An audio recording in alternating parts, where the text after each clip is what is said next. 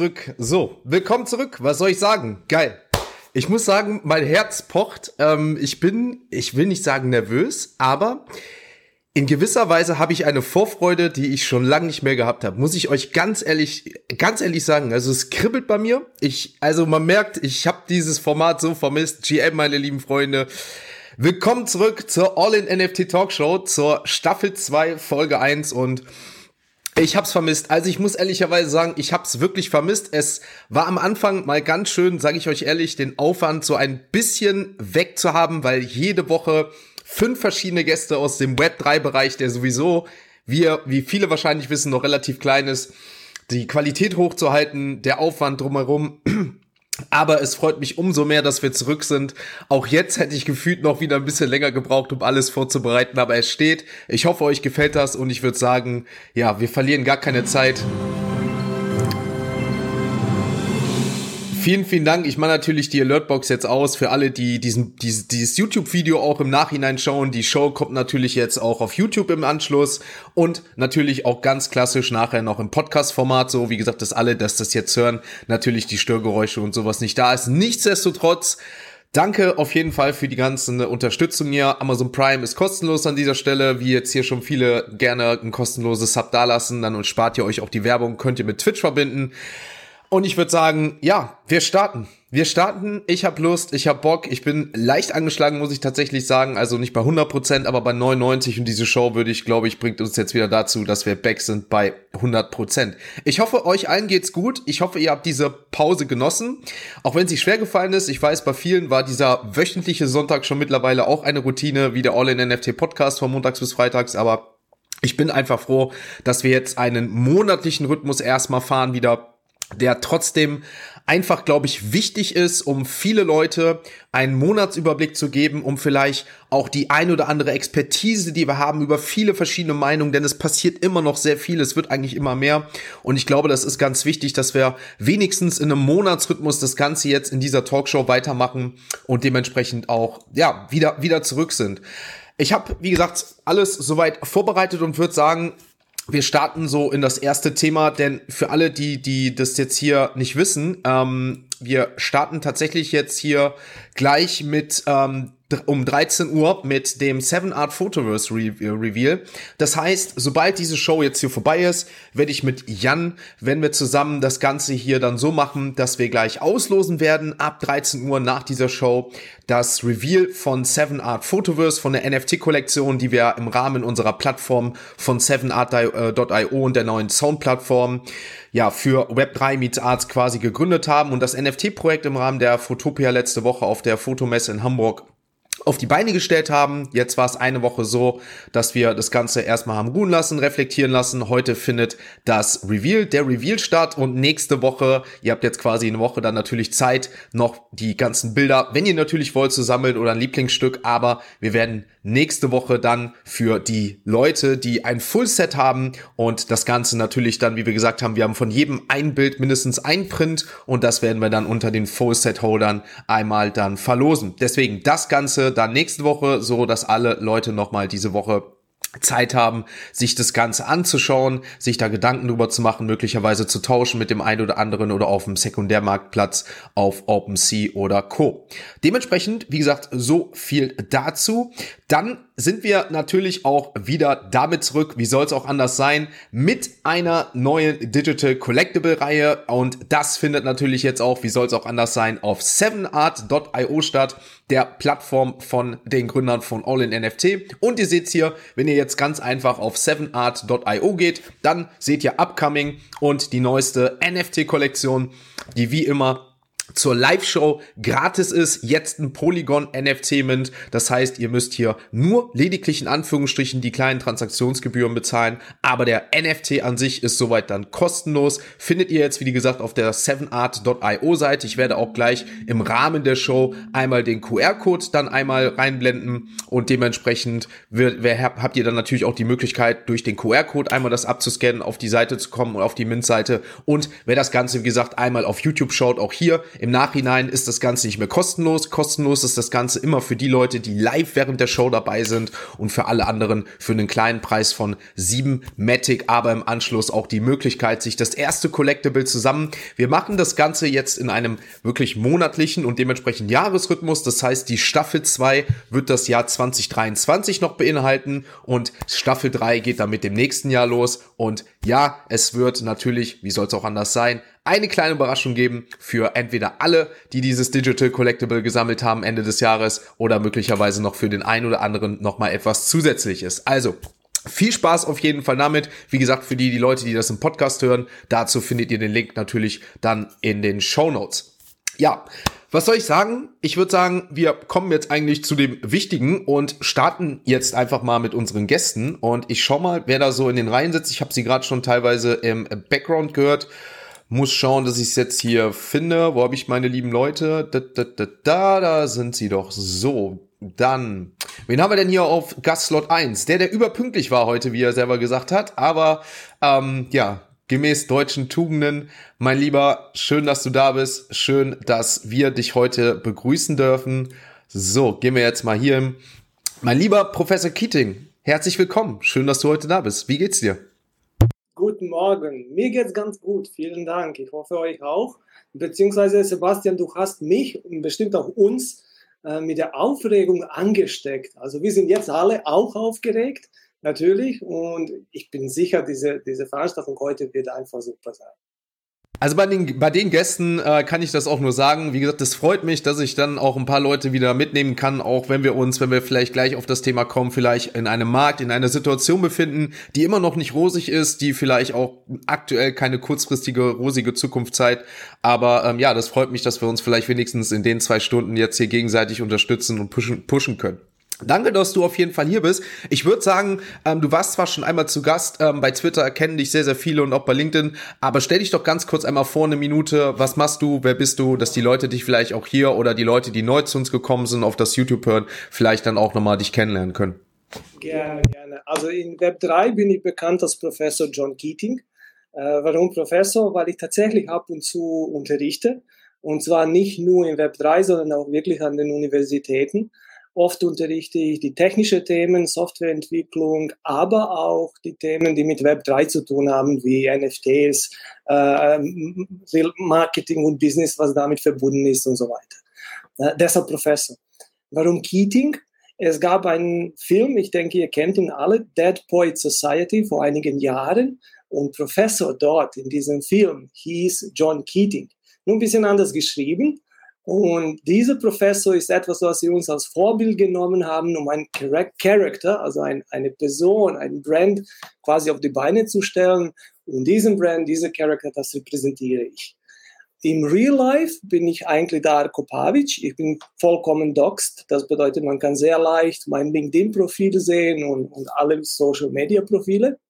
Und eigentlich leite ich ein Unternehmen und ja, wir entwickeln Software für internationale Einzelhändler, sind in 26 Ländern tätig und ja, das ist das, was wir eigentlich machen, in der Natur Softwareentwickler sozusagen. Ja, wie gesagt, also man sieht, du hast vor allem unternehmerische Erfahrung und gerade auch in, die, in dieser ähm, Tech-Szene bist du natürlich sehr tief drinne als Entwickler in dem Fall. Deswegen freut es mich, dass wir ähm, auch auf deine Erfahrungen ähm, wirklich zurückgreifen können. Und ich glaube, ähm, viele Zuschauer, die dich auch kennen und hören, äh, die wissen das sehr zu schätzen und äh, hören dir vor allem sehr gerne zu, weil du auch sehr gerne wie ich äh, viele Sachen aus verschiedenen Perspektiven betrachtest und auch dann selbst positive Nachrichten, da kommen wir gleich zu, auch mal kritisch beobachtest, ob damit auch wirklich das hintersteckt, was das wirklich ist, Thema Pudgy Penguins, ich würde sagen, da kommen wir dann auch nochmal gleich zu. Dann mache ich weiter und wir kommen direkt zum nächsten Gast und schau mal, wie wir jetzt da verstecken. Ein Lieber, den ich diese Woche bereits schon gesehen habe und den ich auch immer hier gerne zur Show habe, weil er auch überall und nirgendwo ist. Aber es freut mich, dass er auch heute hier ist und das ist unser lieber, ich schau mal eben, ob er da ist. Eigentlich müsste er zu sehen sein, unser lieber Achim. Achim, schön, dass du da bist. Ja. Aktuell bist du leider noch nicht zu sehen. Ich schau mal kurz, woran es liegt. Hm, ich habe dich eigentlich in dem Stream geholt. Leider sehe ich dich aktuell noch nicht. Weiß jetzt gerade nicht, woran es liegt. Aber ich glaube, wir Hörst können du mich denn? Ja, hören können wir dich auf jeden Fall. Ich sehe dich tatsächlich auch im Background. Ich weiß nur nicht, warum nicht im Stream, aber trotzdem erstmal ja herzlich willkommen. Vielleicht regelt sich das gleich noch. Alles klar. Ja, lieben Dank für die Einladung. Ich freue mich, zweite Mal hier bei dir in der Talkshow dabei zu sein und dann auch noch hier direkt hier ähm, Season 2, Episode 1. Gute Sache. Ja, auf jeden Fall, ne? Also, so, jetzt haben wir dich auch, ist gefixt, war anscheinend ein kleiner Bug auf Twitch. Ja, ähm, schön, dass du da bist. Wir haben uns diese Woche ja in Dortmund gesehen. Ich habe ja da schon das eine und andere Mal mitgeteilt, dass ich mich wegen dir wohlgefühlt habe und nicht vielleicht wegen der Umgebung. Äh, war eine tolle Veranstaltung, da kommen wir auch gleich zu, weil ich so ein bisschen über die aktuellen ähm, ja, Veranstaltungen reden möchte. Es sind ja doch hier und da immer mal wieder Konferenzen, Meetups. Ähm, so langsam geht die Saison ja zu Ende, aber trotzdem finden immer noch welche statt. Und ja, du kannst dich ja auch ganz kurz mal pitchen, eine Minute für dich. Äh, wer bist du? Was machst du? Ähm, und warum sollten die Leute vielleicht auch dir folgen und dir zuhören? Okay, warum die Leute mir folgen und mir zuhören sollten, äh, das mag ich nicht zu beurteilen, aber vielleicht, äh, weiß nicht, muss jeder selber entscheiden. Ich habe auch, ich mache auch relativ viel, deswegen ist es immer schwer zusammenzufassen. Also im Web 3 äh, wie auch im Web 2 findet man mich eigentlich unter Achim H. oder Achim Hepp meistens. Also ich habe da jetzt kein fancy Nickname äh, wie andere bin immer ich geblieben, war halt von vornherein auch nie, ähm, sag ich mal, versteckt. Ich war von vornherein Docs so gesehen, weil ich halt direkt als Achim auch ins Web 3 durchgestartet bin. Und wenn wir da bei der Thematik bleiben, ganz oft tauche ich auch im Doppelpack auf mit dem Daniel, guten, sehr guten Freund und Geschäftspartner, mit dem ich auch zusammen eine Web3-Beratung habe. Wir kennen uns aber auch schon ähm, weit über zehn Jahre. Da findet man uns äh, unter Hep Wiegand im Netz. Ich selber komme halt, wie gesagt, aus der Web Marketing, Marketing, arbeite unter anderem auch für LinkedIn, äh, für LinkedIn Learning, ähm, kommt alles natürlich da an und bin halt auch noch an ein paar Startups beteiligt. Und ähm, vielleicht ist das ein Grund mit Brauerei sprich äh, eine Biermarke eher gesagt, weil wir halt eben nicht selber eine Brauerei gebaut haben, sondern woanders brauen lassen. Ähm, da sind wir dann auch ganz umtriebig. Ja, wie du schon gerade gesagt hast, ne? Also viel, viel, was du machst, deswegen auch, glaube ich, auch viel Erfahrung, die du mitbringen kannst und auch viele verschiedene Ansichten. Ich weiß, du probierst auch sehr viel selber. Vielleicht kommen wir da gleich mal so auf die Loyalty-Programme, weil wir auch Lufthansa letzten Monaten alles hatten, wo du auch teilweise mit dabei bist, wie Starbucks oder so. Ich hoffe tatsächlich, dass bei dir die Verbindung gleich ein bisschen besser wird. Zwischendurch warst du gerade ein bisschen abgehakt. Du hast wahrscheinlich die schönste Hintergrundview heute. Ich hoffe nur, dass die Verbindung gleich auch hält. Aber wenn es jetzt nur da so mal gewesen ist, dann denke ich mal, wird das auch gleich wieder funktionieren. Danke auf jeden Fall dafür. Ich würde sagen, wir machen dann gleich im Weiter und haben den nächsten Slot hier. Ja, und das ist, äh, würde ich sagen, unser Musikexperte im Web 3. Ähm, so wird er mittlerweile, glaube ich, angesehen und ist auch, glaube ich, sein Steckenpferd. Und ja, damit kommen wir zum nächsten, äh, Lukas Hüttis. Lukas, herzlich willkommen. Schön, dass du da bist. Ähm, auch hier versuche ich mal ganz kurz den Bug hier zu fixen. Aber man hört dich, müsst, man müsste dich jetzt auch sehen. Jetzt schön, dass du da bist. Herzlich willkommen. M und äh, hört man mich? Klappt das? Ja, du, man hört dich. Ich glaube, du müsstest ein bisschen lauter stellen, weil es ist sehr leise. So besser? So?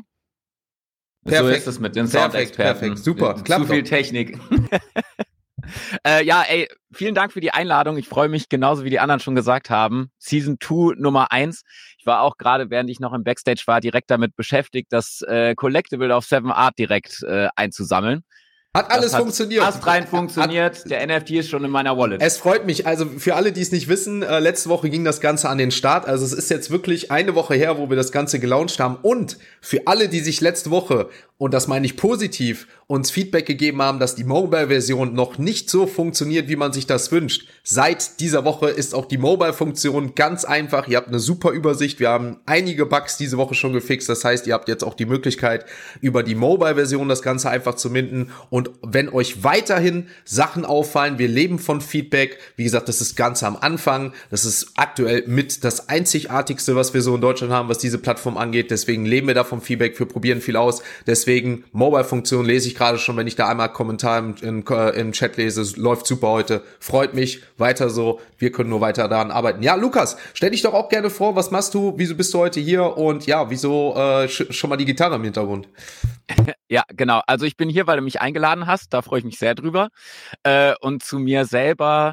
Äh, ich habe einen äh, Hintergrund in der Musikbranche, habe elf Jahre, über elf Jahre in der Musikbranche gearbeitet. Wir haben Software für Musikvertriebe und Labels gemacht.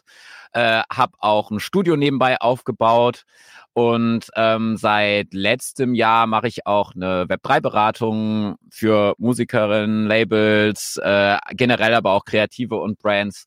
Und das so in Kurzfassung so ein bisschen äh, mein Background zu mir. Genau.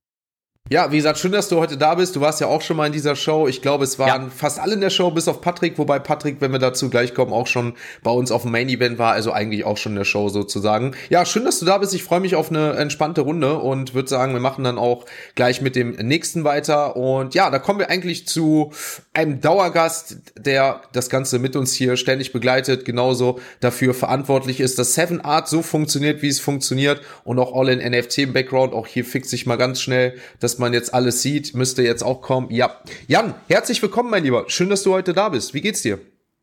Ja, danke. Mir geht's gut. Äh, ich freue mich auf jeden Fall hier zu sein. Es ist echt wieder cool, dass die Show jetzt wieder nach so langer Pause wieder läuft. Äh, wir haben wieder tolle Gäste dabei. Ist echt klasse. Und ich denke, wir haben vor allem eine Menge, Menge, Menge Themen, die wir besprechen wollen und hoffentlich auch können. Äh, also freut euch auf eine, eine tolle Show und ich freue mich auf jeden Fall. Auf jeden Fall. Ähm, du kannst dich auch natürlich noch mal ganz kurz vorstellen. Man sieht es eigentlich schon unver äh, unverkennlich, wofür du unter anderem stehst. Dein T-Shirt sieht super aus. Ich mag das Weiße sogar noch lieber. Ähm, was machst du? Und ja, ähm, wieso könnten wir dir heute wahrscheinlich spannenderweise mal zuhören? Ja, du hast mich ja schon so ein bisschen angeteasert. Äh, ich mache ja bei Seven Art oder bei All in NFT so ein bisschen im Background, vor allem das Consulting. Ähm, ich begleite so die Künstler, begleite die Projekte. Mache das Projektmanagement auch dazu und auch das Produktmanagement, habe jetzt die, die Seven Art Seite in den letzten Monaten mit aufgebaut, sage ich mal, federführend. Und ähm, ja, das ist so meine Tätigkeiten. Ja, super. Genau das ist das. Ne? Das heißt, der Mann im Hintergrund, der dafür auch sorgt, unter anderem mit unserem lieben Andreas Bergkammer. Übrigens kommt da nächste Woche ein Podcast zu mit Andreas Bergkammer, der auch auf der technischen Seite zusammen mit Oliver, also Pixelantis, das Ganze hier aufgebaut hat, technisch. Also da könnt ihr euch nächste Woche Samstag auch nochmal auf den Podcast freuen. Der hat's auf jeden Fall in sich, der macht viel, viel Spaß. Und ja, da würde ich sagen, machen wir gleich weiter äh, mit unserem letzten Gast. Ich glaube, er ist heute ohne Cam unterwegs, äh, soweit ich das richtig sehe. Ähm, er ist da eher so im Nee, da ist er. Die Cam ist da, sehe ich gerade. Jetzt, das ist natürlich noch besser. Wir haben ihn in Real Life ja schon gesehen. Mein Lieber, ich fix auch hier das Ganze eben. Auch ihn solltet ihr bereits kennen. Er war auf dem Main Event in Stuttgart dieses Jahr da. Ist so unser Bitcoin Ordinals Experte. Patrick Weber, herzlich willkommen. Wie geht's dir? Hi zusammen. Schön, dass die Technik jetzt endlich einigermaßen funktioniert. Ja, pünktlich, genau Meine pünktlich. AirPods lassen sich nicht mehr mit dem MacBook verbinden. Ich hatte diverse technische Probleme gerade, aber jetzt geht's mir gut, wenn ich dabei sein kann und ihr mich alle hört. Das freut mich. Mein Lieber, auf dem Main Event haben dich schon viele kennengelernt. Das äh, Hauptevent von All in NFT, was einmal im Jahr stattfindet, für übrige alle, die dieses Jahr dabei sein wollen. Am 1.6.24 dieses Jahr in Düsseldorf. Auch dazu gibt es natürlich noch Resttickets. Wir sind, glaube ich, bei circa 70, 80 Prozent Tickets, die bereits ausverkauft sind. Aber zum 1.6.24 in Düsseldorf habt ihr natürlich da auch die Möglichkeit. Findet ihr bei allinnft.de im Shop. Patrick, ja, wie geht's dir? Und ähm, ich würde sagen, du kannst dich auch natürlich noch mal eine ganz kurze Minute vorstellen. Was machst du? Du und wieso sollten wir dir vor allem vielleicht mal im Bereich Bitcoin Ordinance gleich, wenn wir da vielleicht mal so fragen, wie sieht es da in der Marktlage aus, zuhören? Ja, also wir sind ähm, bei den Bitcoin Ordinance relativ äh, früh dabei gewesen, tatsächlich auch äh, bei Ethereum. Ich habe bei 6000 Dollar den äh, Board Ape jedem gesagt, er soll ein Board Ape kaufen, habe selber keinen gekauft. Ähm, so, so, war, so, also ich bin eigentlich jemand, der tatsächlich relativ early in Sachen reingeht. Ähm, hab da aber in dem Moment viel Geld in äh, Immobilien gehabt und ähm, habe es einfach nicht möglich gemacht. Ich hätte es mit Sicherheit möglich machen können. Ähm, ja, einmal auf die Schnauze gefallen, ähm, habe ich das dann bei Ordinals tatsächlich ein bisschen anders gemacht. Da waren wir äh, sehr früh dabei.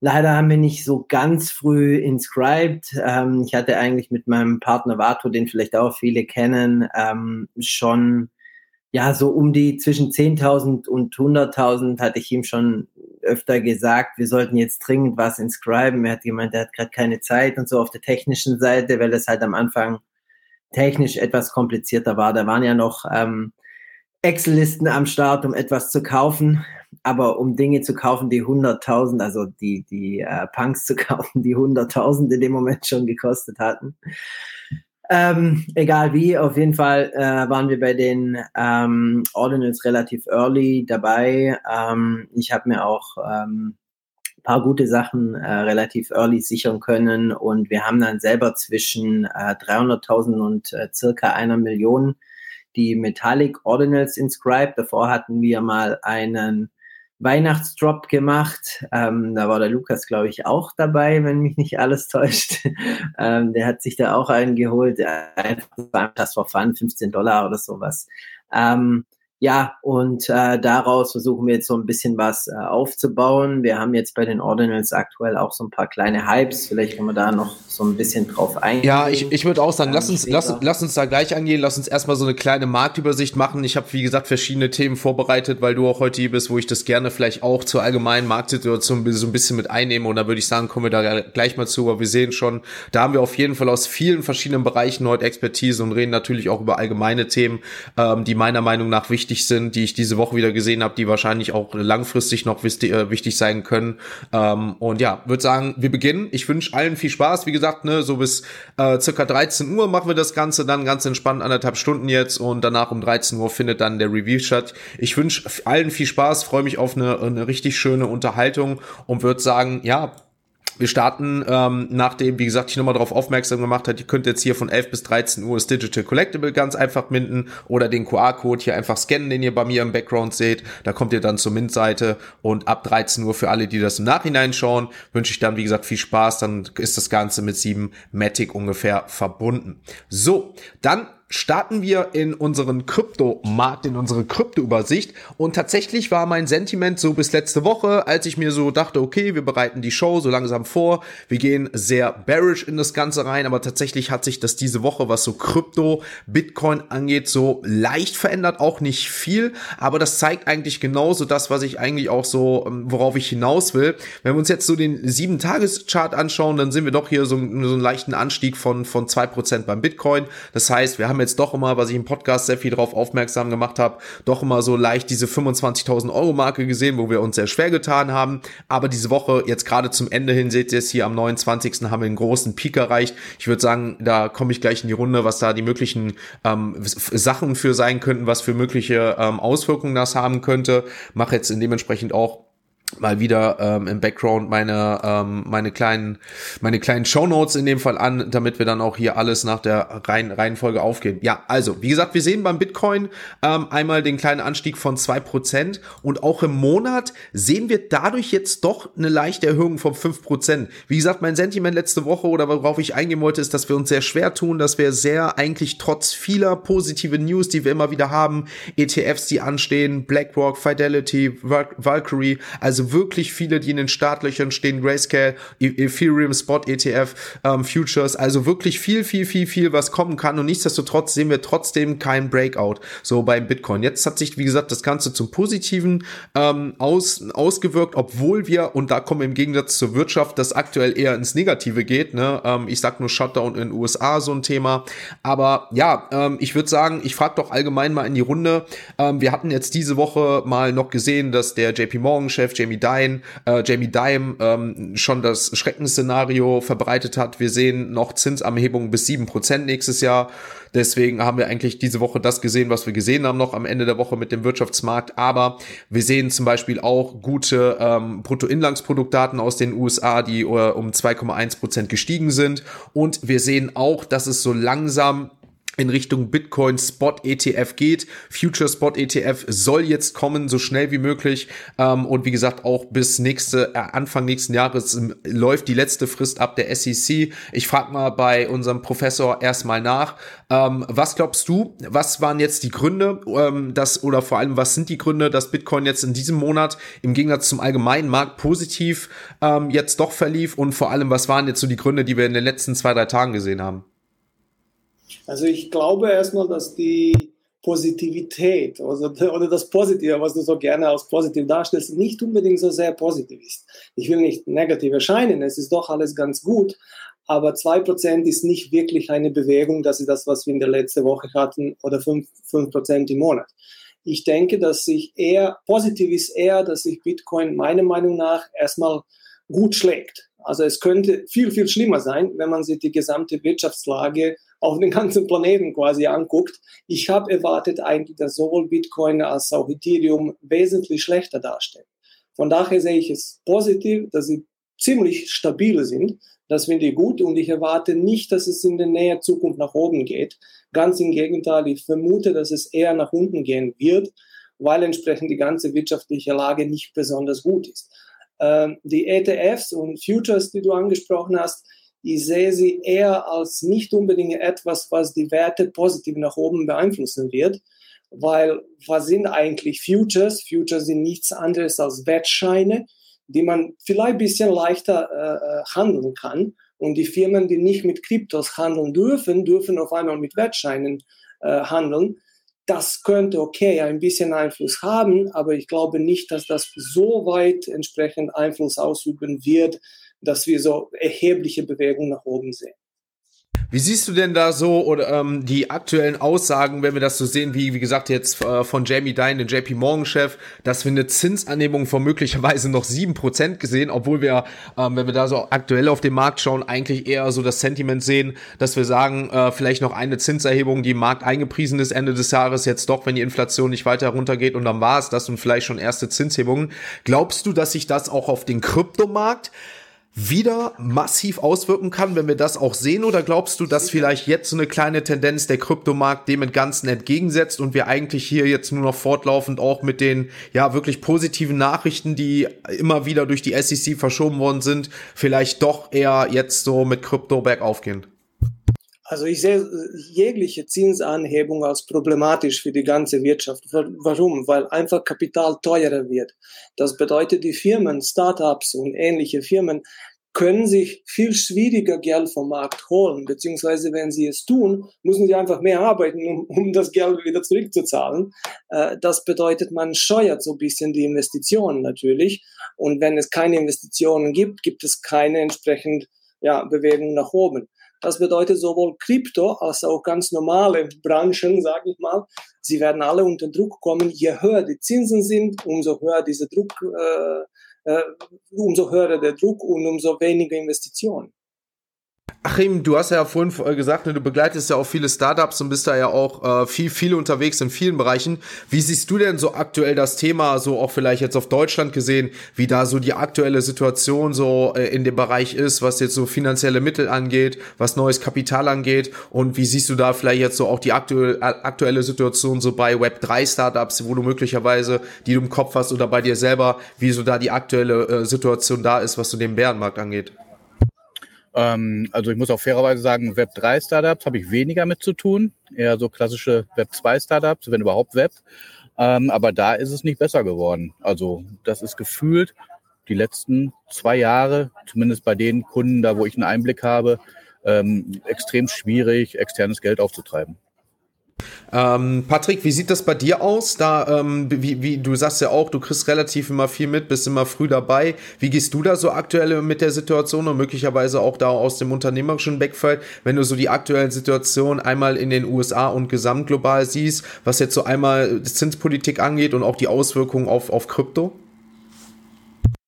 Also, also Worauf ich auf jeden Fall bullish bin, ich hatte mir ähm, vor längerer Zeit mal ähm, auch mit ein paar Bitcoin-Experten ähm, einen in einem Call drin was angehört, wo eben diese sechs Monate ähm, vor dem Halving ein bisschen angepriesen wurden.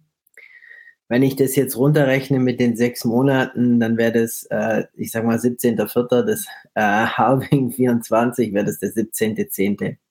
So, ähm, das ist jetzt nicht mehr allzu lang her. Generell muss man aber ja trotzdem diese Wirtschaftslage und gerade solche News wie die Zinserhebung sehen. Und da sehe ich natürlich auch bei mir, da ich ja auch im Immobiliensegment und bei Startups tätig bin, sehe ich das ähnlich. Ähm, generell, was, was externes Geld angeht, ähm, sehr, sehr schwierig. Allerdings ähm, kommen wir ein bisschen aus dem Bereich, dass wir sehr viel ähm, aus dem eigenen Kapital arbeiten. Und für uns ist es teilweise tatsächlich jetzt ein Vorteil, weil jetzt nicht mehr die Startups mit der dicken Bag ähm, die Hosen anhaben, sondern eigentlich die Leute, die wirklich von null an was auf die Beine stellen können, was eigentlich auch eine gewisse Chance bietet. Ähm, dass man ähm, ja dennoch ähm, Kapital günstiger bekommen sollte bei so einer Inflation und was wir alles für, für Gesamtveränderungen haben. Also die Nachfrage insgesamt an Produkten muss ja zurückgehen, wenn, wenn die Inflation so stark ist. Also kommen wir nicht wirklich drum rum, dass die gesamte Lage nochmal meiner Meinung nach äh, Richtung Ende des Jahres runtergehen wird. Ich bin, also meine Tendenz ist, zum Dezember wird es nochmal anziehen, zumindest im NFT-Bereich. Ähm, wenn ich die generellen Jahre, die letzten Jahre anschaue, ist es gern so. Wir haben noch, wir gucken positiv auf das Ape-Fest und auf andere Dinge, äh, die noch kommen ähm, sind, glaube ich, dennoch positiv gestimmt. Aber für mich ist auch ähm, die 7000 den Maze oder fast 7000 den Maze eigentlich ein relativ guter Buy-in. Um jetzt niemand äh, do your own research und alles, äh, no financial advice, kann auch bis fünf meiner Meinung nach runtergehen. Ähm, aber ich werde mich auf jeden Fall an anders halten und voraussichtlich was machen in diesem Bereich. Okay, das war schon mal, das war, ja, Professor, gerne. Ich würde gerne dazu noch was sagen, weil wir, wir haben jetzt so mehr alles in die Richtung, die mehr oder weniger negativ ist geschoben. Also sprich Probleme, Kapitalmärkte sind entsprechend, äh, ich will nicht sagen, wie tief im Problem, aber im Problem, Inflation ist da und so weiter. Äh, ich will etwas für die Startups, die vielleicht zuhören, äh, sagen. Und zwar, Bärmarkt und, und Bullmarkt sind immer eine subjektive Sache. Äh, das bedeutet, für einen ist es vielleicht ganz schlechte Situation, für andere ist es gerade die schlechte Situation die beste Situation. Weil es gibt auch Produkte, die die Leute in den schlechten Situationen unbedingt benötigen. Und wenn man die anbietet und deren Probleme löst, kann man super Geschäfte machen. Das bedeutet, das, was wir jetzt gerade hier dargestellt haben, sind mehr, also zumindest was mich betrifft, äh, subjektive Sicht der Sachen. Äh, das kann genauso gut sein, dass man entsprechend gerade in diesem Markt super Geschäfte macht. Also nicht verzweifeln, man kann trotzdem super Sachen machen.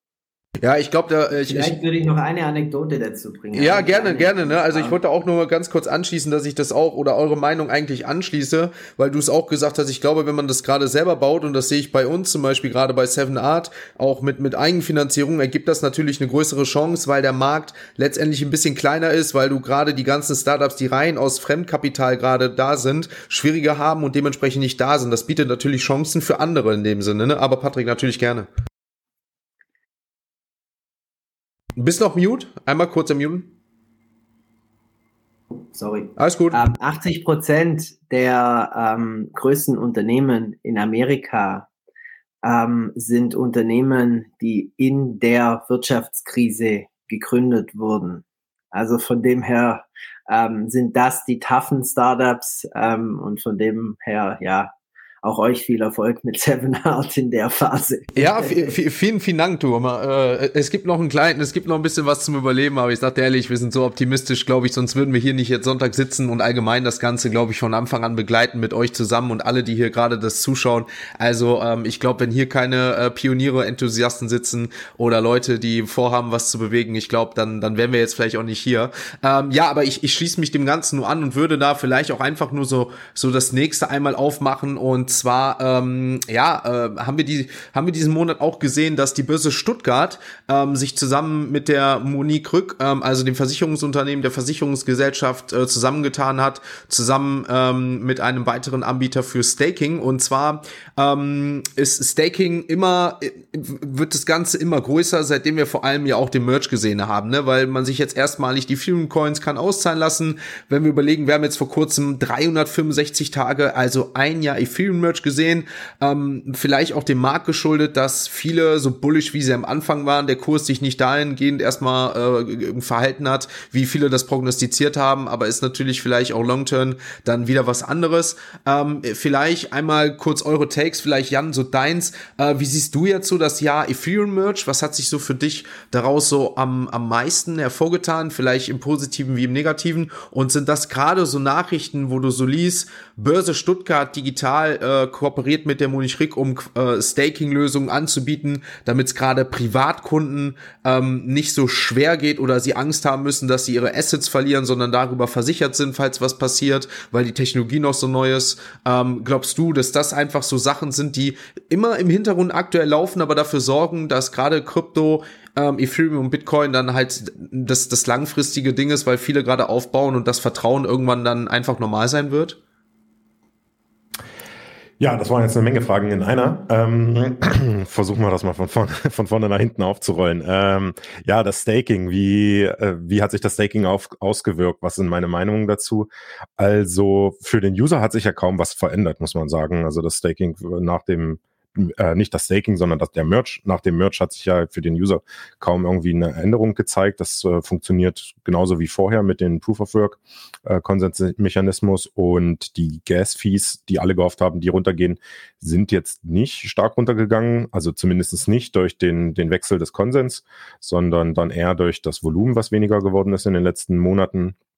Aber grundsätzlich haben wir dadurch ja natürlich eine Möglichkeit, jetzt äh, mit der Technologie weiter voranzuschreiten, vor allem vielleicht auch mit Hinblick auf äh, CO2-Neutralität ist es vielleicht für viele wieder interessanter geworden, also für viele Unternehmen interessanter geworden, obwohl wir trotzdem noch einen weiteren Trend auf Polygon sehen, die ja sowieso von Anfang an eigentlich ähm, CO2-Neutralität äh, angeboten haben mit ihrer äh, Blockchain oder mit der Sidechain von Ethereum.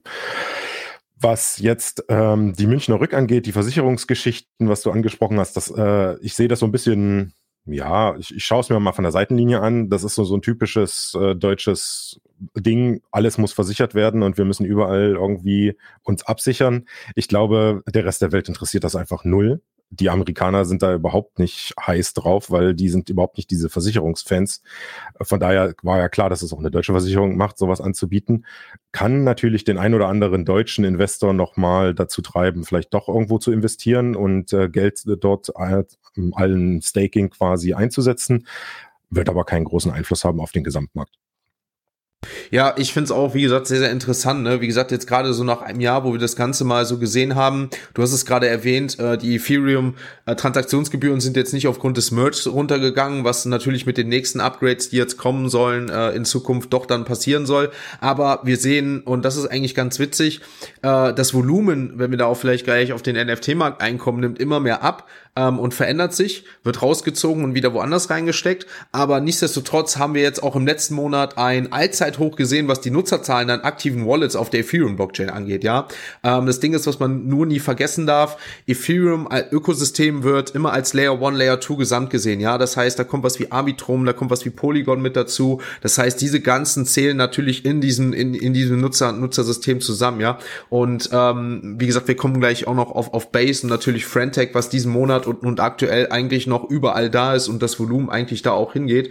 Aber das sind natürlich Sachen, die wir aktuell weiter sehen und ich auch glaube, was in Zukunft weiter positiv sein kann. Was mich auch diesen Monat äh, positiv gestimmt hat und ähm, die Frage wurde mir auch diese Woche gestellt und da bin ich echt mal so auf eure Meinung gespannt und wird der Lukas vielleicht jetzt direkt mal mit einbinden, auch was so die die äh, Benutzerfreundlichkeit oder so aktuell so deine Erfahrungen aus der Musik NFT Schiene so angeht. Wir haben jetzt bei MetaMask sehen wir immer mehr Funktionen. Also MetaMask ist echt wir haben am Anfang und ich weiß letztes Jahr und immer noch mal hier und da oft gemeckert, oh Datenschutz war dann mal ein Riesenthema benutzerunfreundlich, ähm, schwer zu handhaben, immer wieder Bugs und was weiß ich. Nichtsdestotrotz ist es aber weiterhin die meist aktiv genutzte Wallet und man liest immer mehr Funktionen, ja. Also gesagt, wir haben jetzt allein diesen Monat, glaube ich, zwei, drei, vier neue Funktionen gesehen. Unter anderem die Swap-Funktion, wo das ganz einfache Auszahlen, Payment mittlerweile läuft. Mittlerweile kann, kann man bei Metamask ganz einfach über Kreditkarte einzahlen. Und wir haben jetzt die neue Snaps-Funktion gesehen.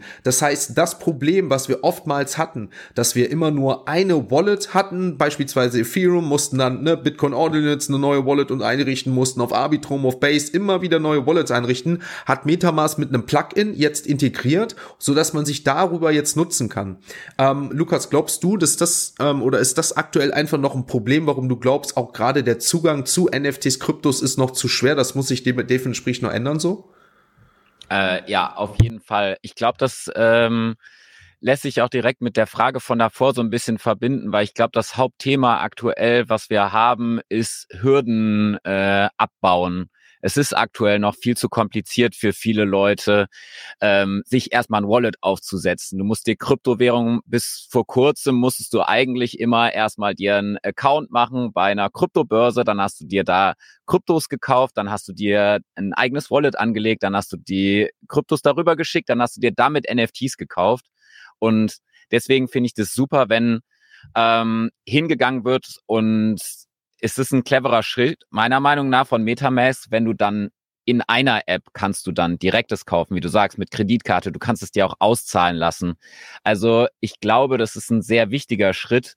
Ähm, und alles, was dafür sorgt, dass ähm, auch irgendwie jeder da draußen, der nicht so tech-affin ist oder Early Adopter, wie ehrlich gesagt alle, die hier gerade sitzen, einfach easy dahin gehen kann und sich sagen kann, okay, ich ähm, kann das hier super easy aufsetzen, ich kann hier ganz normal ähm, mir ein NFT kaufen, kann Kryptowährungen äh, handeln, dass das alles super einfach ist.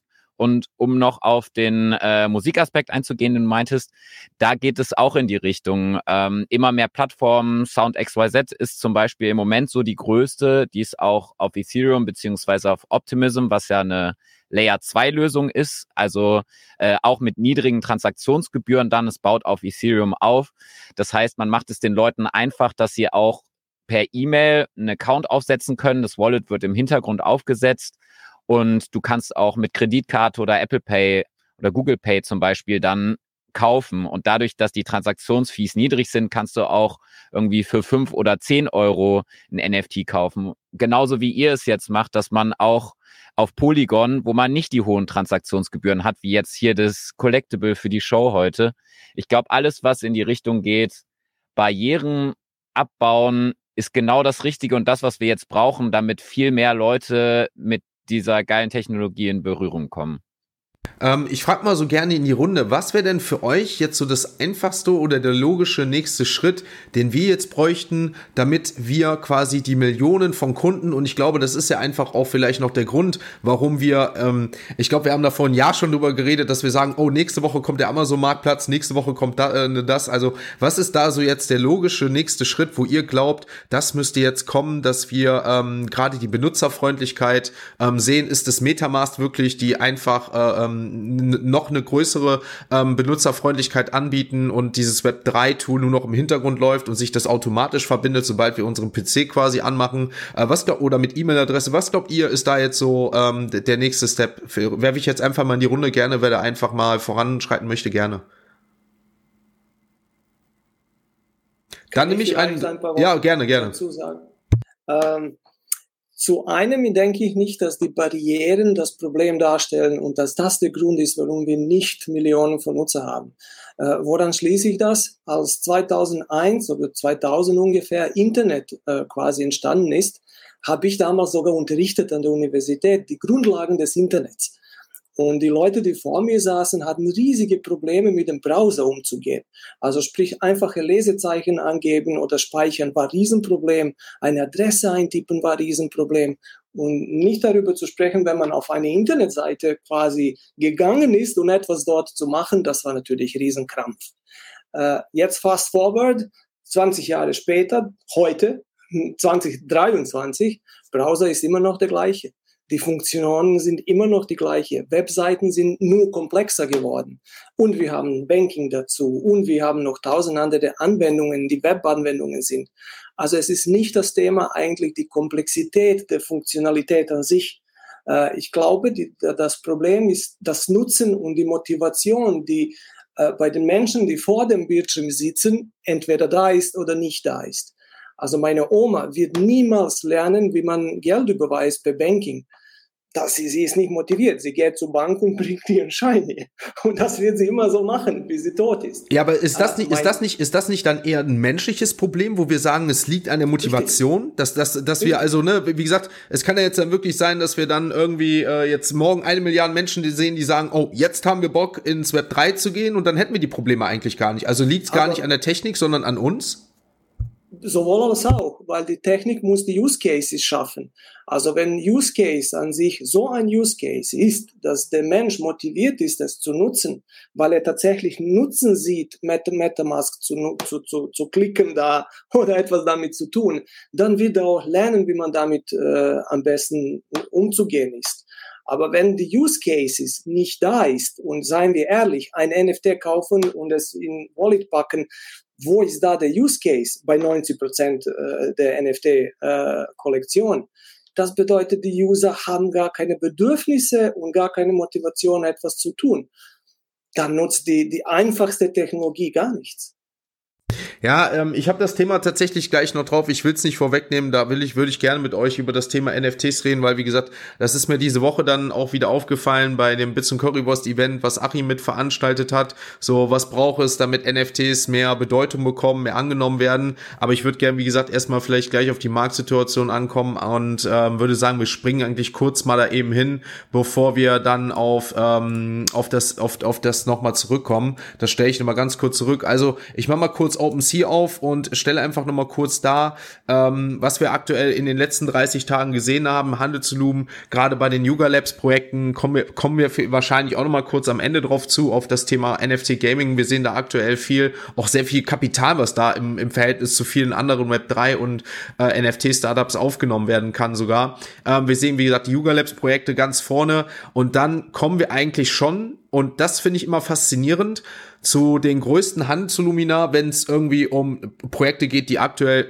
nicht gut performen. Und wir sehen das bei Digots, da gab es anscheinend, ähm, also nicht nur anscheinend, da gab es Riesenprobleme in dem letzten Monat. Äh, genauso war es bei Lady Makers, bei Azuki. Ähm, danach geht es eigentlich schon wieder mit guten News los. Aber wir sehen da zum Beispiel jetzt drei Projekte hintereinander, ähm, die wirklich eigentlich das hohe Volumen nur aufweisen, weil sie schlechte Nachrichten hatten. Ja. Ähm, wie seht ihr die aktuelle Situation? Ähm, dann gehe ich mal jetzt, bevor wir vielleicht dann am Ende nochmal auf Patrick mit den Ordinals eingehen, ähm, vielleicht, ähm, Achim weiß ich nicht, ob er gerade da ist, aber vielleicht Jan an dieser Stelle. Ähm, wie siehst du die aktuelle Marktsituation auf dem NFT-Markt? Ich weiß, dass du mir auch noch am Freitag dazu was gesendet hast. Vielleicht kann ich es kurz noch raussuchen jetzt im Background. Ähm, wie siehst du die aktuelle Situation auf dem NFT-Markt und was ist so deine ähm, ja, persönliche Meinung, Prognose so vielleicht, was jetzt so die, die Zukunft bis Ende des Jahres angeht? Ja, äh, wir hatten es tatsächlich schon mal als Thema auch in unserem Discord-Call letzte Woche und ähm, ich finde es gut, dass wir es jetzt auch hier nochmal ansprechen. Ich meine, Professor Keating hat es gerade schon mal angesprochen, dass wir so ein bisschen die Use Cases uns fehlen oder die wirklichen Motivationen, um Leute in den Web3-Space reinzubekommen. Aktuell, wir hatten ja jetzt letzte Woche erst den Artikel von Rolling Stones mit äh, 95 Prozent aller NFTs sind tot oder sind wertlos, besser gesagt ähm, wo viele aus dem Web 3 gerade darauf reagiert haben und, das quasi verneint haben, beziehungsweise das mal vor allem gerade bei äh, Sam von NFT Statistics mal auch mit Zahlen hinterlegt hat, wie es dann eigentlich aussieht. Und äh, tatsächlich sieht's ja nicht so rosig aus. Du hast es ja gerade schon in den Charts gezeigt. Wir sind schon ziemlich äh, weit unten vom Hoch, wenn man das so nehmen kann als Hoch. Und äh, das hat natürlich verschiedene Ursachen. Also zum einen ich weiß nicht, ob du das Bild jetzt parat hast, äh, gibt es ja so den berühmten Gardner Hype Cycle, der für verschiedene Branchen und neue Technologien überhaupt angewendet wird und der so ein bisschen abbildet, wie sich normalerweise Phasen verlaufen von Euphorie, wenn neue Technologien auf den Markt kommen. Und in der ersten Phase ist das immer so, dass die, die Pioniere dort einsteigen und ähm, dann ähm, Technologien nach vorne treiben mit ihren Ideen und ihren Projekten. Und äh, am Peak, wo die Preise am höchsten sind für Technologien, jetzt in dem Fall sagen wir mal NFT-Preise, äh, steigen Leute ein, die eigentlich gar keine richtige Ahnung haben von, von NFTs, die sagen, hey, das ist ja eine coole Technologie, die wird ja irgendwann mal die Welt revolutionieren, aber ich habe gar keine Ahnung wie. Ich habe jetzt im äh, Background den Metaverse Hype Cycle ja, aufgemacht. Das ist, das ist der, ne? Vielleicht kannst du den genau. dabei nochmal ganz genau. kurz erklären dann dabei. Genau, und äh, wo wir jetzt uns gerade so befinden, ist äh, da unten am Boden quasi von diesem Peak runter, wo alle sagen, naja, was ist denn hier los? Warum kauft denn keiner mehr NFTs? Äh, die waren doch jetzt hier irgendwie die neue Welttechnologie und äh, jetzt will sie auf einmal keiner mehr haben. Was, was ist denn jetzt das Problem? Und ähm, jetzt kommen wir in so eine Phase, die etwas länger dauert, wo die Leute erstmal verstehen müssen, was kann man mit dieser Technologie anfangen, wofür ist diese Technologie eigentlich gut? Und ähm, auch Projekte umsetzen mit der Technologie, um zu zeigen, hey, das sind Use Cases, das sind die Vorteile. Und da haben sowohl Unternehmen als auch die Nutzer und die Käufer dann wirklich äh, Vorteile gegenüber den Produkten, die wir jetzt schon haben. Und dann wird das Ganze halt relativ normal, also für alltäglich, da ist ja dann auf dem Bild ja auch so irgendwie, hey, haben wir das Meeting im Metaverse und so, ja klar. Also so, dass es so selbstverständlich wird, Technologien zu nutzen und da sind wir dann erst dann später in der Phase der, der Akzeptanz, wo sich dann auch Preise wieder so ein bisschen fangen. Äh, ich hatte dir mal noch eine andere eine Grafik da geschickt. Vielleicht ist schon auf, ist schon auf, ne? läuft hier alles ein, 1A. ich sehe es nämlich gerade selber noch nicht. Äh, Im Gardner Hype was halt ganz interessant ist, ist sind diese Phasen ähm, von den Early Adaptern. Also um das, das mal zu verdeutlichen.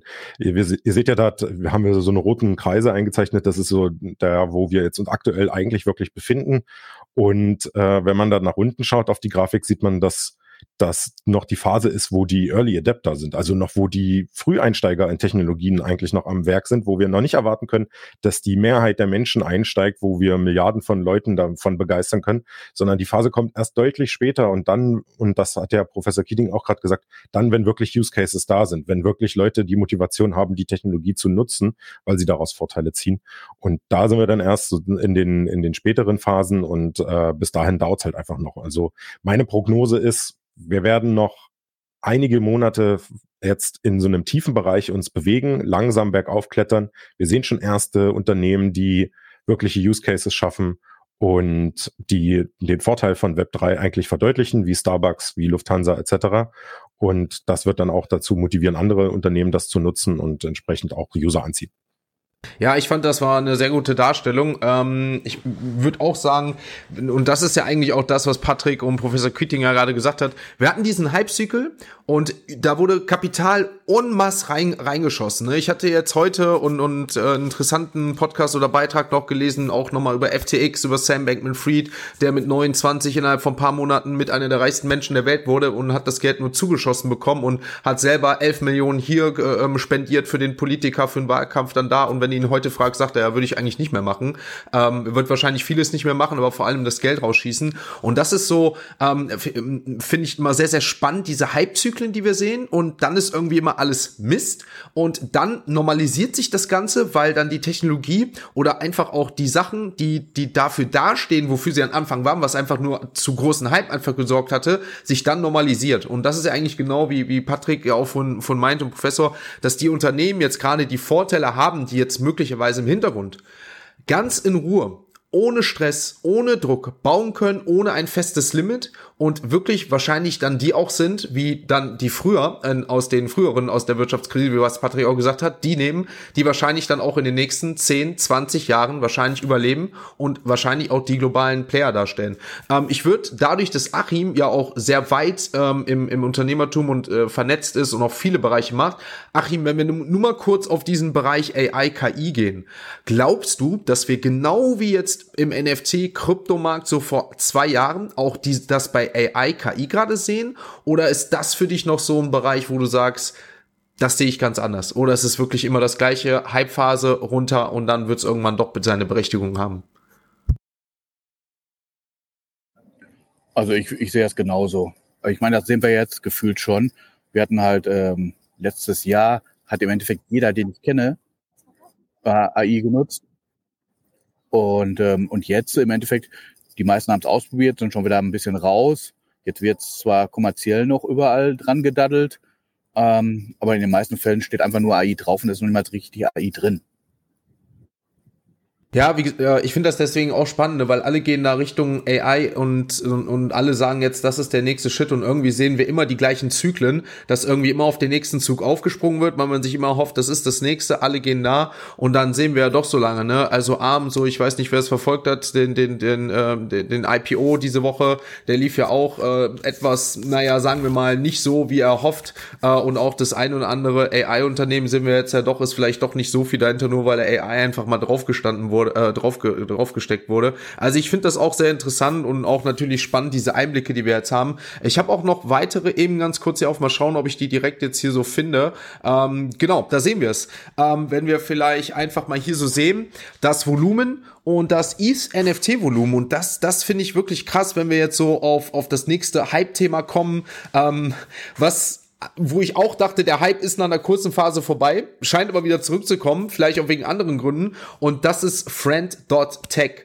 Ähm, für alle, die es noch nicht wissen, eine Art neue Social Media Plattform, die könnt ihr euch gerne mal anschauen. Die habe ich hier im Hintergrund schon aufgemacht. Ich glaube, die wäre jetzt genau als nächstes gekommen. Das ist friend.tech-portfolio. Für alle, die jetzt hier im Chat sind, ihr wisst, wir sind immer sehr bedacht, auch auf offizielle Links zu schauen und so. Vielleicht nicht einfach als äh, ähm, äh, HT, äh, eingeben, um, sondern einfach mal schauen, dass ihr vielleicht den Link nutzt. Das ist der offizielle Link dazu. Dann könnt ihr das gerne mal schauen.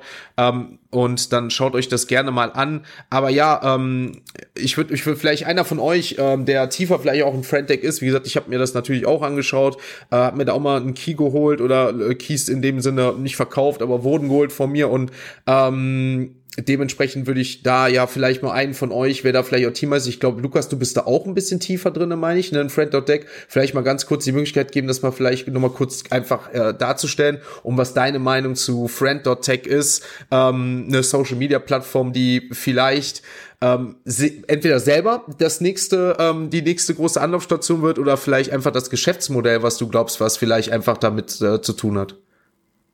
Genau, also besonders tief drin würde ich auch nicht sagen. Ich habe mir auch natürlich mal einen Account erstellt ähm, und das was ausprobiert, aber vielleicht einfach nochmal kurz für die Leute, die noch nicht wissen, was das ist. Man, ähm, man meldet sich auf der Plattform an und connectet seinen Twitter-Account oder Ex-Account ja mittlerweile.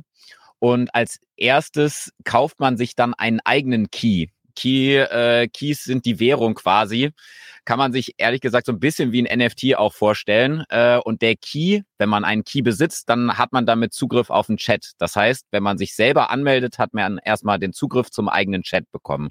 Der ist dann handelbar. Das Ganze basiert auf Base, was ja eine Layer 2 Lösung ist, auch auf Ethereum. Ähm, man muss sich dann selber von einem eigenen Wallet etwas ETH erstmal auf der Base Blockchain quasi auf das da für einen erstellte Wallet schicken. Das heißt, die sorgen erstmal schon mal dafür, dass definitiv da äh, Liquidität reinkommt, weil jeder, der sich einen Account macht, der muss zumindest irgendwie ein paar Dollar da reinschicken, um überhaupt seinen eigenen Key kaufen zu können. Und ähm, umso mehr Leute einen Key besitzen von einer bestimmten Person, umso teurer wird der Marktpreis. Und ähm, so gesehen irgendwie sehr bekannte Influencer zum Beispiel, die werden dann teuer gehandelt, weil die Leute dann Chatzugriff zu dieser Person kriegen. Das heißt, es kann sein, dass ein Key irgendwie 0,5 Is bis 10 Is kostet, um dann als der 150. in diesen Chat reinzukommen. Äh, ich glaube, mein eigener Key ist bei 0,002 Is oder so. Ich habe das nirgendwo beworben und niemandem gesagt, sondern einfach das mal gemacht und ausprobiert. Und umso mehr Leute den aber kaufen, umso teurer wird das Ganze. Ähm, ob Friendtech jetzt so an sich weiter bestehen wird, keine Ahnung. Ich hätte ehrlich gesagt auch nicht gedacht, dass es durch diesen initialen Hype, dass es danach jetzt nochmal wiederkommt. Anscheinend ja viel durch Airdrop-Farmer, weil äh, die, man kriegt immer Punkte, einmal pro Woche, wenn man Leute einlädt. Es ist Invite-only, glaube ich, immer noch. Dann, man muss äh, Schlüssel verschicken, damit Leute ähm, reinkommen in die Plattform. Ähm, und die Leute kaufen und verkaufen jetzt ihre Keys, um Airdrop Farming zu betreiben. Ich glaube ehrlich gesagt, das ist der Hauptteil der Use Cases. Ich, wie gesagt, ich weiß nicht, ob Frentech funktioniert. Ich glaube, da ist aber irgendwie was, was funktionieren könnte, vielleicht in irgendeiner Art und Weise. Dieses zugrunde liegende, ich kaufe mir äh, Zugriff zu bestimmten Personen, egal ob Chat, Video, wie auch immer. Also irgendwas ist da, glaube ich, hinter, was funktioniert in irgendeiner Form. Ob das Frentech mhm. ist, I don't know. Ähm, ich habe jetzt mal hier die Top des, die, die Top ähm, Keys aufgemacht. Also aktuell haben wir von Womp Batus 31 Holders, Price 8 East, der, der Key, der auf äh, Top Global ist, in dem, in dementsprechend. Ähm, ich äh, werde das Ganze einmal hier, äh, weil ich habe gerade gesehen, ich bin mal zufällig draufgegangen, Your Points 7, das ist natürlich wieder Zufall jetzt, dass ich das hier einmal aufmache und natürlich die 7 wieder steht. Ich habe ich hab hier auch noch ein paar Invite Codes. Also äh, Leute, für alle, die das, wie es gerade gesagt wurde, ich werde das Ganze natürlich im Podcast-Format, YouTube-Format nochmal zugänglich machen. Da werde ich die Invite-Codes einmal hinstellen, die ich jetzt hier noch zur Verfügung habe. Und dann für die Leute, die das, für die es neu ist, sich das einfach mal anschauen möchten, ähm, die können dann gerne diese Invite-Codes dann nutzen, sobald die vorhanden sind. Ähm, und in dem Sinne mache ich aber darauf aufmerksam. Wie gesagt, es geht hier um Airdrop-Farming auch. Das ist auch der Grund, warum wir vielleicht gleich noch darauf kommen, warum das Ganze so an Volumen hochgegangen ist. Aber ich habe eine interessante News, beziehungsweise nicht News, sorry, Kommentar im Chat gelesen. Ist das nicht schlussendlich ein Pyramidensystem? Und da würde ich gerne mal euch alle fragen. Achim hatte von auch schon genickt. Ähm, ist das ein Pyramidensystem? Was hältst du von Friend.tech? Du bist ja auch auf Social Media sehr weit vertreten. Ja, also Pyramidensystem habe ich jetzt keine klare Meinung dazu. Am Ende des Tages ist ja fast alles dann ein Pyramidensystem. Ähm, ich, ich, ich bin, glaube ich, genau bei Lukas. Also ich finde auch, da ist was. Das kann funktionieren. Ich glaube nicht, dass Friend.tech äh, das sein wird. Ich finde auch die Usability ist auch grottig. Ähm, aber ich glaube, ähm, von der ganzen Logik, von der Mechanik, dass das funktionieren kann. Mhm. Absolut. Was ist so eure Meinung dazu? Ähm, hat da jemand anders eine Meinung dazu? Vielleicht Patrick, Professor, die da vielleicht mit Friend.tech auch schon mal in Verbindung sehen sind oder vielleicht da mal ansatzweise ähm, was, was gemacht haben? Vielleicht Patrick zuerst, wie siehst du Friend.tech? Was sind da deine Erfahrungen bisher gewesen? Also, ich habe mich ich habe mich in Touch zu wenig damit beschäftigt, muss ich ehrlich sagen. Ähm, es hieß ja lange, oder also erstmal Hype, dann hieß es Scam. ich glaube, das steckt uns allen noch in den Knochen. ähm, und ähm, es gibt aber ähm, was Ähnliches tatsächlich äh, bei den Ordinals äh, von einem Deutschen, Dot Friends. Ähm, damit habe ich mich ein bisschen mehr beschäftigt. Es gibt auch äh, bei dem Vato einen ähm, guten Twitter-Beitrag über Dot Friends, ist was ähnliches, aber halt nicht so auf dem Hype, nicht so scammig, sondern wirklich auch von einem, ja, ich sag mal, von einem Professor, der ein bisschen mehr drauf hat und jetzt auch nicht unbedingt da irgendwie schnell einen Reibach machen möchte. Ähm, und generell, so wie der Lukas es sagt, generell glaube ich, ist da was dran. Und auch das, also auch, was ich besonders gut finde, ist der direkte Kontakt zu den Leuten, die einfach in dem Moment ähm, etwas kaufen. Also ich kann jetzt zu allen, die bei mir was gekauft haben, kann ich jetzt per Chat was sagen. So. Ähm, was ich auch eben schon gehört habe, was viele ähm, gut finden, dass im Prinzip ist es wie ein Telegram-Chat mit deiner Community, aber nicht jeder kann das lesen, was die anderen sagen, sondern nur das, worauf du dann auch antwortest. Also wenn jetzt da jemand irgendwie Mist reinschreibt und jemand scammen möchte, sieht man das nicht zwingend als anderer User. Und solche Dinge, denke ich, ist ganz gut. Ähm, da sind sehr, sehr gute Ansätze dabei. Gerade auch die Netzwerkansätze natürlich. Und ich kann mir sehr gut vorstellen, als Beispiel, wenn man jetzt ähm, irgendwie einen, wenn man jetzt einen Trader nimmt und der, der gibt seine Infos da jedes Mal raus und es ist halt nicht dieses komplizierte Kauf ein Abo oder kauf ein NFT und log dich da ein, damit du dann da bei mir im Discord das sehen kannst, sondern einfach nur gekauft gesehen. So und fertig. Oder gekauft Kontakt. Punkt. Ähm, und das glaube ich, das, es werden einfach so ein paar Hürden abgebaut. Und ähm, ja, und das kann ich mir gut vorstellen, dass in Zukunft funktionieren kann. Ich glaube, ähm, viele Kollegen aus dem NFT-Space, Experten, so wie hier alle, ähm, sind, glaube ich, vorsichtig mit Friends.tech.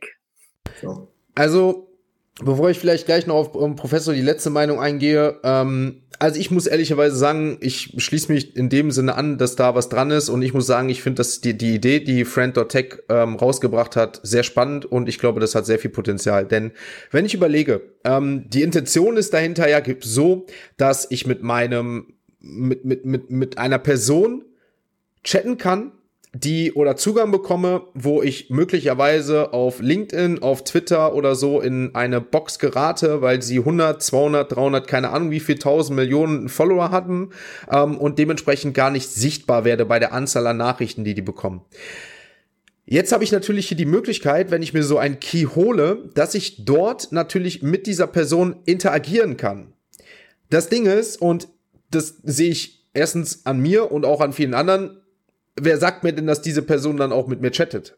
Wer sagt mir denn, dass diese Person dann auch zurückschreibt? Also ich kaufe mir ja hier was, den Zugang, das ist ja nicht verkehrt, aber letztendlich ist es ja genauso wie überall anders auch, dass ich wenn ich das jetzt so sehe, ja, ich muss das ja nicht, ich muss ja nicht zurückschreiben, so, ne? Und das birgt natürlich auch die Gefahr, dass durch das Community Member davon ausgehen, dass sie dort chatten und dieser Influencer, der die Person, was weiß ich, wer das ist, ähm, gar nicht zurückschreibt, dass das auch wieder neue Gefahren für eine Community mitbringen kann. So, ne, das muss auch kommuniziert werden wieder. Ich glaube, deswegen finden wir das so spannend, weil dieses Modell sehr interessant ist ich glaube, das ist für beide Seiten, kann für beide Seiten eine Win-Win-Situation sein, denn wenn ich das zum Beispiel jetzt nehme, man ist, ich weiß, ich weiß, dass Marco, ähm, ähm, ähm, ich weiß, dass, dass der, unser Professor, dass unser ähm, Achim, ähm, dass Luca ähm, überall auf Social Media vertreten sind. Und ich weiß, und das wisst ihr wahrscheinlich auch, es ist einfach scheiße anstrengend, überall irgendwie ansatzweise nachzukommen, wenn man auch sich auf das ganze Web 3 noch beziffern will, alle Nachrichten zu beantworten, dann kriegen wir noch Mails.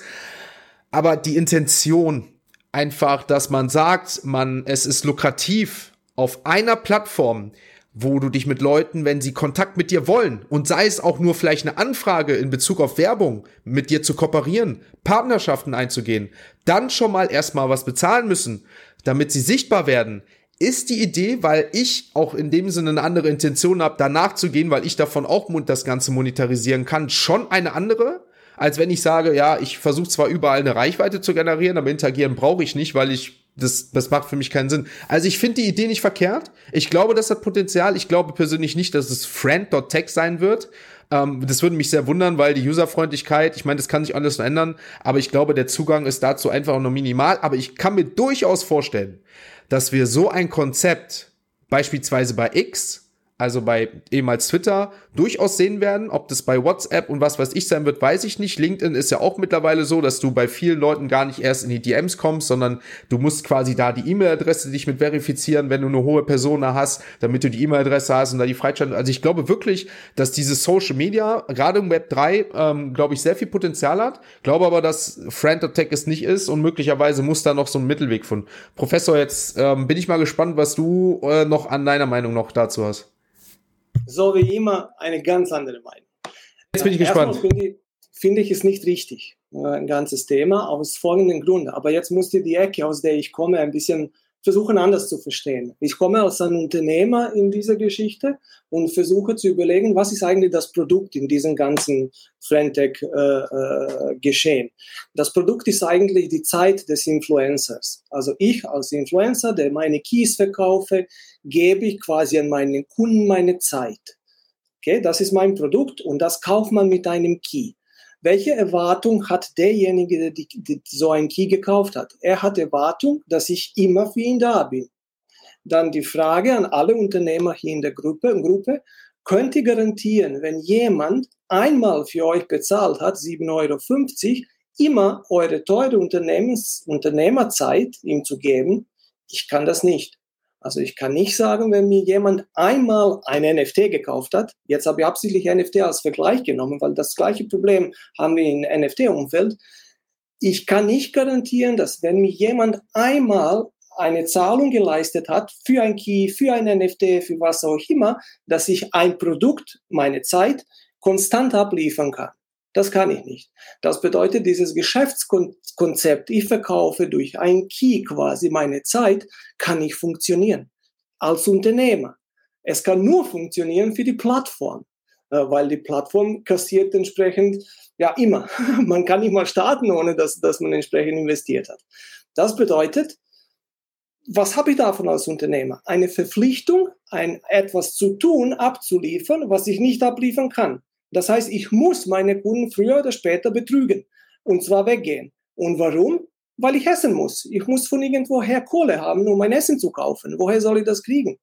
Das geht gar nicht. Das bedeutet, früher oder später ist es ein Rugpull. Es geht gar nicht anders, weil ich habe Rechnungen, die ich zahlen muss, Strom, alles, um Computer zu nutzen. Versteht ihr, was ich meine? Ich weiß, ich, ich, ich, weiß, ich weiß sofort, was du meinst, denn das ist eigentlich, eigentlich ist es genau das gleiche Problem wie so Genesis, Collect, Genesis im NFT-Bereich, ne, die einmal da sind und alle gehen dann davon aus, wenn das einmal jetzt da ist, dann ist lebenslang immer was damit verbunden. Jeden Tag ein Airdrop, jeden Tag Interaktion. Das ist ja genau das Problem, was wir im NFT-Space auch sehen, warum ja viele gerade auch diesen Weg gehen wie Adidas und viele Sachen, die dann Coins rausbringen, wo du diese Coins nach und nach verbrennen kannst oder möglicherweise auch nach einem Monat ablaufen oder das goldene Ticket von Adidas, was nur ein Jahr gilt, dass da nach und nach quasi was ist, damit du beispielsweise ein Produkt hast, was eine limitierte Zeit hat oder möglicherweise auch nur eine einmalige Verfügung. Und genau das ist ja jetzt eigentlich, das war ein gutes Beispiel ähm, mit Friend.tech mit dem Key, der ja einmalig dafür ist. Ähm, die Frage ist aber, ob das nicht, wenn ich sowieso auf Social Media unterwegs bin, wie jetzt Instagram, wie jetzt Twitter, und da sowieso mit der Community interagiere, vielleicht nicht einfach diese Zusatzoption habe, direkt damit reinzukommen oder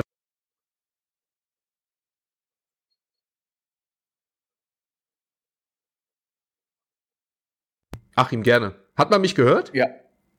Ja, ja. Okay. Ähm, Genau, also ich sehe es, äh, sehe es nicht so, weil ich sage auch immer, es ist auch so ein bisschen, ähm, also auch der Vergleich, den Vergleich verstehe ich, wie ihr den meint, aber halt gerade diese Sache, du hast keinen 24-Stunden-Zugriff auf mich. Das ist Erwartungshaltungsmanagement, also ich muss den halt klar kommunizieren. Sie haben einen direkteren Kanal zu mir, aber sie können nicht erwarten, dass sie mich 24 Stunden erreichen und direkt eine Antwort kriegen. Das muss ich aber von vornherein kommunizieren. Das in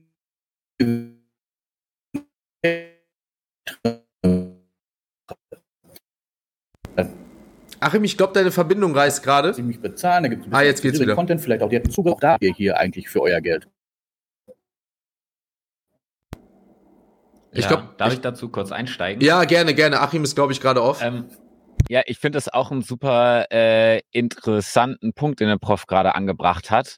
Und das, also es stimmt auch ein bisschen, aber wenn ich das jetzt aus der Musikwarte zum Beispiel betrachte, da ist halt auch so ein bisschen das Problem, da dafür macht der Use Case schon wieder mehr Sinn, weil als Band oder als Artist hast du oft das Problem, dass du nicht mehr weißt, wer so deine Fans direkt sind. Und darüber könntest du wieder einen direkten Kontakt herstellen und dafür sorgen, dass du wieder mit den Fans interagieren kannst, beziehungsweise die Fans haben auch die Möglichkeit, mit dir zu interagieren. Ob das dann eine Einmalzahlung ist und dieses Modell mit dem steigenden, je mehr dabei sind, oder ob man irgendwie festen Preis hat oder für ein Dollar im Monat oder wie auch immer dass man so diesen direkten Kanal hat. Ähm, wie das genau aussieht, weiß ich nicht. Aber ich glaube halt, wie gesagt, irgend, da ist auf jeden Fall was, was für bestimmte Use Cases definitiv Sinn hat, wenn es gut gemacht ist und wenn, wie Achim sagt, auch das richtige Erwartungsmanagement gemacht wird, damit es nämlich nicht als Rugpull dann doch am Ende des Tages endet. Mhm. Ja. Ich, ich, ich würde gerne vielleicht, wenn äh, einer von den Mods äh, da ist, vielleicht gerne mal eine Umfrage starten, dass ihr auch, weil ich sehe, in der Community wird da sich äh, fleißig auch drüber ausgetauscht äh, und es gibt verschiedene Meinungen, ob das Geschäftsmodell von Friend.tech äh, zukunftsbasiert ist oder ja, wie, wie schon gesagt wurde, vielleicht ein Scam oder Rugpull in dem Fall. Also könnt ihr gerne mal von den Mods da eine Umfrage starten, das würde mich mal interessieren, wie da so die Ansicht ist, ähm, weil wir jetzt verschiedene, ähm, ja, Professor, gerne. Ich würde Achim, wenn es bei dir wieder wieder geht, vielleicht nochmal vielleicht die Chance geben. Äh, vielleicht es ja jetzt besser. Ja. Wo bin ich denn ausgestiegen gerade? Äh, fangen am besten an, weil du warst von Anfang an eigentlich weg. Bei der Erwartungshaltung. Ja, genau. also, Erwartungshaltung, Erwartungshaltung. Muss, das war ein ganz wichtiger Punkt, ja. Genau. Und im Endeffekt, ich habe es halt verglichen mit Patreon. Also im Endeffekt, da lasse ich mich halt auch bezahlen, gibt einen exklusiveren Content, aber auch ja viel näheren Zugriff. Also ich jetzt nicht, aber wir machen ja viele. Aber auch da managst du ja ganz genau, was bekommst du überhaupt für dein Geld. Und das muss halt einfach ganz klar kommuniziert werden. Jetzt Professor Gerne, du hast noch was? Ja, ich wollte gerne nur noch mal verstärken, was Achim gesagt hat, weil das ist nämlich der Fehler, den man sowieso auch in den NFT-Projektumfeld macht. Aber auch hier sehe ich das gerade im, im Frentech-Bereich. Man kommuniziert wahrscheinlich aus Angst, um die Kunden nicht zu verlieren oder nicht zu gewinnen, nicht ausreichend. Und man sagt nicht, Leute, ich bin nur von dann und dann mit diesem Produkt für euch da, und dann habe ich eben entsprechend nicht die Erwartung der, der Kunden. Äh, das gleiche Problem haben die Startups auch im Web 2-Bereich oder Web 1-Bereich, weil sie einfach Angst haben und versuchen alles zu machen, nur um den Kunden zu gewinnen, anstatt zu sagen, von hier bis hier, das ist mein Produkt, das kann ich super leisten, das gebe ich dir für diesen Preis, aber nicht weiter. Das ist mein Produkt und nicht mehr. Und das ist das Problem. Und deshalb muss ich auch Lukas zustimmen, in bestimmten Bereichen, wenn man das gemacht hat, was Achim gesagt hat, klar kommuniziert hat, kann das durchaus Sinn machen. Warum nicht? Klar. Also müssten wir, also wenn, wenn wir das Ganze jetzt so ein bisschen dann abschließend äh, ähm, nochmal so ein bisschen passieren lassen, müssen wir ja eigentlich wirklich festhalten, dass diese Idee oder die Möglichkeit, die Friend.tech darstellt, eigentlich eine gute Idee ist. Wir vielleicht auch schon in einigen Web 2 Bereichen gesehen haben, wie Patreon, nur jetzt die Möglichkeit, das Ganze haben mit Token, mit Keys, wie es hier in dem Fall dann versteckt ist, in dem Fall darzustellen. Aber letztendlich die Kommunikation, die muss natürlich dann vom Influencer beziehungsweise auch von den Leuten kommen, dass man sagt, ey, ja, die Möglichkeit gibt es, aber ich hantiere das Ganze so und so, weil der ein, ich meine, der andere, es gibt ja Leute, die können sagen, ey, dadurch bin ich 24 Stunden erreichbar. Ne? Es gibt ja, sagen wir mal, Personal Trainer, was weiß ich, die einfach sagen, ich habe Leute, die sind, da bin ich 24 Stunden erreichbar. Das gibt es ja. Ne? Und andere Leute sagen dann, nee, für mich ist das nur bis 8 bis 16 Uhr. Also die Möglichkeit ist durch die Technologie einfach wieder da. Die Sache ist nur, wie wird das Ganze angenommen, einmal von den Leuten, die es nutzen und wie wird's vor allem von dem Creator oder von der jeweiligen Person angenommen, ne? Weil ich glaube auch, das gibt einfach viele Möglichkeiten und deswegen bin ich auch davon überzeugt, dass, glaube ich, auch das, warum das so spannend und interessiert ist, dass da was dran ist, dass das durch die Blockchain und NFTs eine neue Sache ist, die auch in Social Media eingebracht werden kann, aber einfach, glaube ich, wieder an der Sache ist, es muss noch gefunden werden und da muss natürlich, wie so oft, die Transparenz und Kommunikation noch so da werden, ne? Ähm, äh, ja, klar, gerne, gerne noch abschließend. Ansonsten läuft noch die Umfrage. Wer noch gerne an der Umfrage äh, mitmachen möchte, wie seht ihr das Geschäftsmodell von Friend Tech? Bietet einen Nutzen, wird scheitern oder bin unschlüssig? Gerne abstimmen, läuft gerade die Umfrage im Chat. Ich gerne, Patrick. Jetzt. Ähm, und zwar, man muss ja auch mal gucken, wo wir herkommen. Und bisher nehmen eigentlich die Startups das Geld. Das heißt, ich zahle LinkedIn dafür, dass ich jemand eine Nachricht schreibe und ich weiß nicht, wie es euch geht, aber vielleicht können alle mal strecken, die jedem antworten, der ähm, per Premium einem eine Nachricht äh, schickt. vielleicht können alle mal so machen, die nicht jede Nachricht beantworten, wo jemand für Premium bezahlt. Also ich muss ich sagen, denke, ich heb mal, ich heb mal die Arme, ähm, ich gebe mir Mühe, fast ja. alle zu beantworten. Außer sie sind wirklich so scam, dass ich sage, da, das lohnt sich. Aber ansonsten muss ich sagen, ich versuche ich versuch es. Ja, man versucht es natürlich, du, aber du weißt, worauf ich hinaus will. Die Leute ja, ja klar, klar. auf jeden Fall eine Menge Geld. Sie bezahlen auch nicht mal dich oder es hat nichts mit deinem Ökosystem zu tun. Ähm, und ähm, das Geld geht woanders hin und du antwortest trotzdem nicht. Also ähm, eigentlich, wenn man jetzt da auf die Erwartung schaut, ist die ist, ist bisher ja sogar noch schlimmer. Also so hast du ja wenigstens die Möglichkeit zu oder die Möglichkeit zu glauben, dass das von demjenigen auch wirklich kommt, weil er hat es ja wenigstens selber eingerichtet und bei ihm steigt ja tatsächlich dann auch was. Ja, und man sieht es im Hintergrund. Und ich glaube, da sind wir doch näher daran, dass wir gewillt sind, jemand zu antworten, als dass wir nicht gewillt sind, jemand zu antworten. Und gleichzeitig aber das, was Achim natürlich sagt, wenn es ein noch klareres Modell ist, umso besser. Oder so wie auch äh, Professor sagt. Ähm, bevor wir das abschließen, wollte ich euch oder vielleicht auch an den Zuschauern einfach mal nur kurz zeigen, ähm, warum wir Friend.tech eigentlich gerade so auch behandeln, wie wir es behandeln. Denn hier haben wir so eine interessante Statistik, die einfach mal so aufzeigt, ähm, auch wenn sie jetzt schon ein paar Tage älter ist, weil ich sie damals äh, schon in meinem Newsletter, der jetzt übrigens auch am Morgen für alle erhältlich äh, rauskommt, immer montags und freitags ist, also da auch werde ich gleich nochmal den, den Link auch zu rausholen. Ähm, da sehen wir einfach eine Statistik, die einfach zeigt, wie Friend.tech ein größeres Volumen hatte an dem Handel der Keys, wie das, der ganze NFT Ethereum, also äh, das Volumen im, im Bereich NFT vom äh, Ethereum Ökosystem.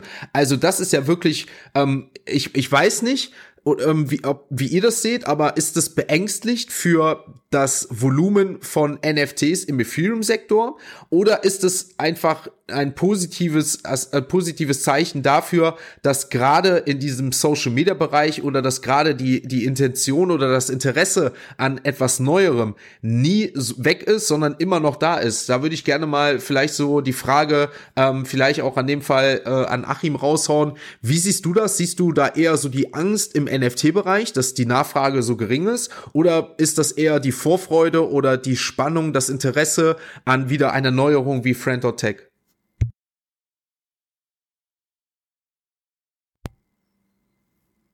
Oh, ich glaube, da habe ich den falschen angesprochen. Vielleicht einen anderen, da ist die Verbindung gerade wieder weg. Vielleicht Jan an dieser Stelle, wenn du einspringen könntest. Ja, klar. Ähm, ja, Stichwort ist da wieder der Gardner Hype Cycle, oder? Also wir haben wieder eine neue Idee, was ja eigentlich nicht eine neue Idee ist. Ich habe es ja gerade mal in den Chat geschrieben, dass BitCloud genau dasselbe gemacht hat schon vor einigen, ich weiß gar nicht, wie lange es schon her ist. Die haben auch tokenisiert, genauso Twitter-Accounts und sind auch als One-Hit-Wonder gestorben. Und äh, wir haben wieder den Hype. Alle denken, ja, cool, eine klasse Idee, das wird alles revolutionieren. Und dann kommt die Ernüchterung und sehen dann die Probleme dann eigentlich dahinter, so wie wir es hier gerade eigentlich schon erörtert haben. Ja, ich habe auch jetzt gerade noch mal die die äh, Umfrage, die ist jetzt gerade fertig geworden. Also 70 Prozent sagen, das Geschäftsmodell von Frienddog Tech wird scheitern. 30 Prozent sagen äh, unschlüssig und 0 Prozent davon sagen, das bietet einen Nutzen. Wow. Also ähm, ja, ich würde sagen, wir schauen uns das Ganze dann noch mal an, nehmen dann gerne äh, den Airdrop mit, vielleicht wieder für ein paar Euro und äh, dann würde ich sagen, sind wir dann auch mal wieder woanders. Äh, ja, wirklich spannend. Also ich finde es wirklich spannend, auch immer die verschiedenen Meinungen von euch. Deswegen habe ich auch diese Show vermisst und vor allem auch mal aus der Community. Ähm, sehr, sehr spannend. Äh, deswegen danke für das Thema Friend.tech und ich würde sagen, wir beenden das an dieser Stelle auch und äh, ja, kommen, kommen dann zum nächsten ähm, und würde einfach nur sagen, äh, dass wir da vielleicht auch direkt bei dem Thema Trend sein und schauen einfach mal, Patrick, ähm, ich habe das Thema ähm, oder habe mal äh, ordinatswallet.com aufgemacht. Wir hatten ähm, äh, gerade noch zur letzten Show, die vor zwei, drei Monaten auch auf die Main Event, wo du äh, äh, mit, mit als äh, ähm, da warst und das Ganze präsentiert hast auf der Bühne, ähm, das Thema Bitcoin Ordinals haben seitdem, ja, also ist es wirklich wie allgemein, aber äh, umso ruhiger bei Bitcoin Ordinals geworden, so die Nische in der Nische sozusagen. Wie sieht's aktuell bei Bitcoin Ordinals aus? Ist das Ding Geschichte? Ist es immer noch so, dass da was läuft? Ähm, kommt es wieder? Was ist da dein Einblick gerade aktuell? Also, ähm, wir haben in den Ordinals auch sehr viele Hype-Cycles. Aktuell entsteht gerade wieder einer, das sind die Runes. Das, ähm, es gab ja, wir haben ja damals ähm, das Thema gehabt schon und dann waren das die, die BRC20s und vieles andere. Aber aktuell sind wir so bei den Runes. Ähm, ist wieder so eine Art Coin, ähnlich wie BRC20s, was wieder ähnlich ist wie ERC20s. Und ähm, bei den Runes gab es jetzt aber so ein bisschen, ähm, ich nenne es mal Beef.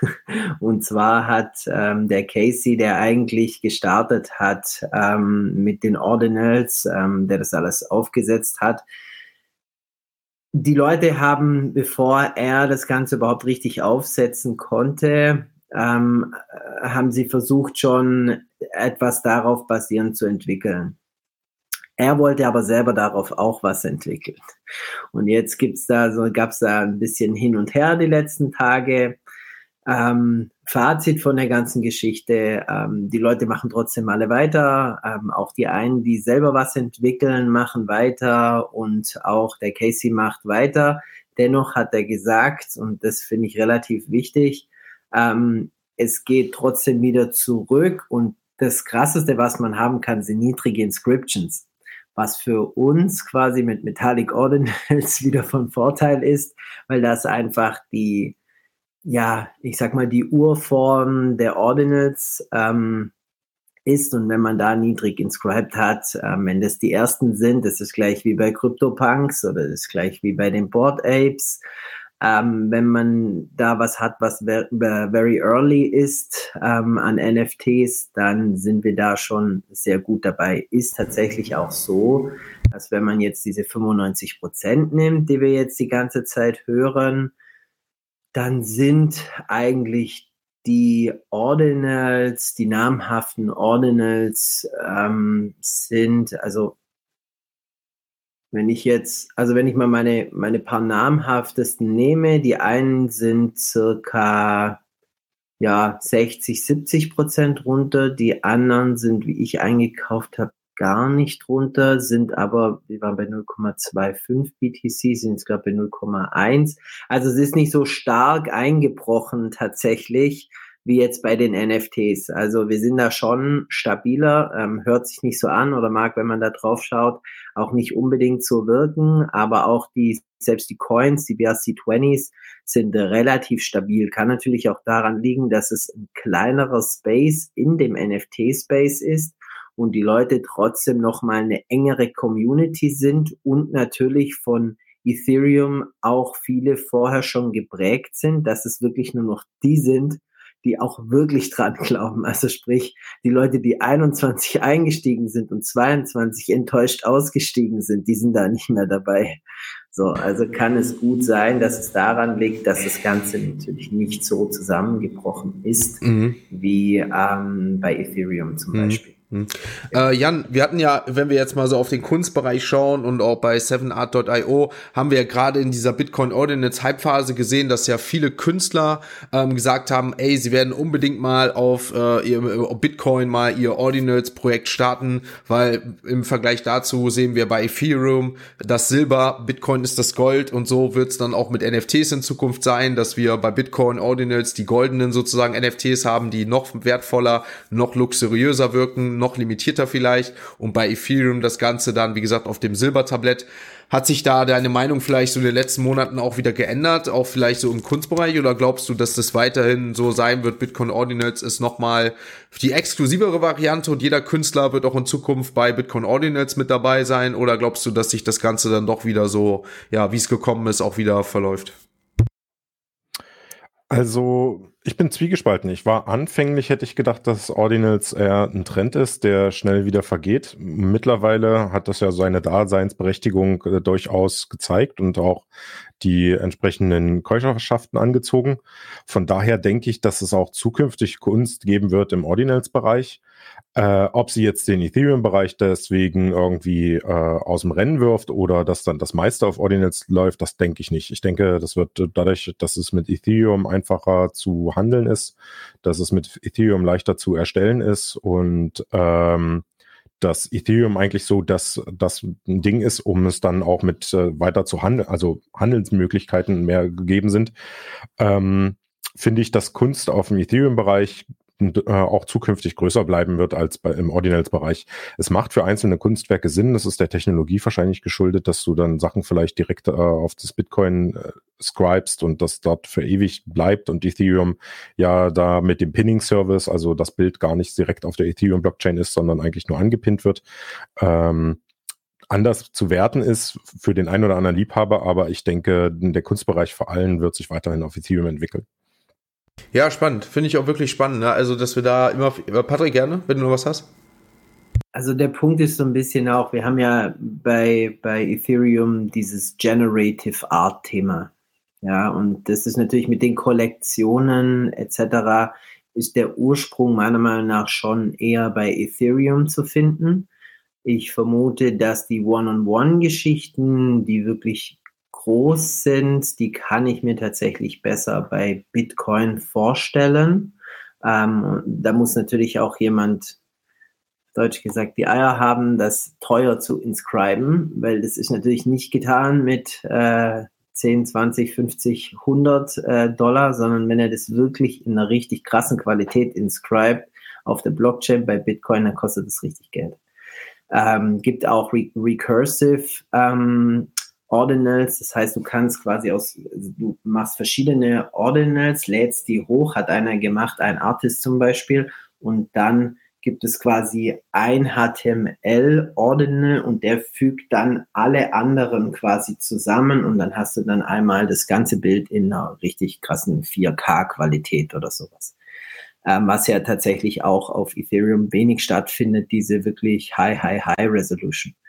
Also von dem her, es gibt da wirklich gute Ansätze, aber ich denke gerade so ein Ansatz, das macht natürlich viel mehr Sinn, sowas ähm, für ein One-on-One -on -One zu machen, als dass man sowas für eine ganze 10K Squiggle Collection macht oder so. Aber es gibt auch richtig coole Sachen. Also wir haben jetzt auch, gibt auch aus dem Squiggle so ein bisschen was abgeleitetes, was 3D-mäßiges. Also es gibt ganz coole Tendenzen, ähm, und auch andere Dinge nochmal, wie es bei Ethereum gibt. Also ich denke, weder der eine noch der andere ist der mega, der, der da vorne ist, sondern am Ende ist die Geschmackssache des Artists, was ihm besser liegt und ob er sagt, okay, Bitcoin ist mehr meins oder Ethereum ist mehr meins oder die Technik, die ich anwende, passt besser dazu oder auch vielleicht preislich, weil ein BTC und ein ETH ist halt im Preis ein kleiner Unterschied.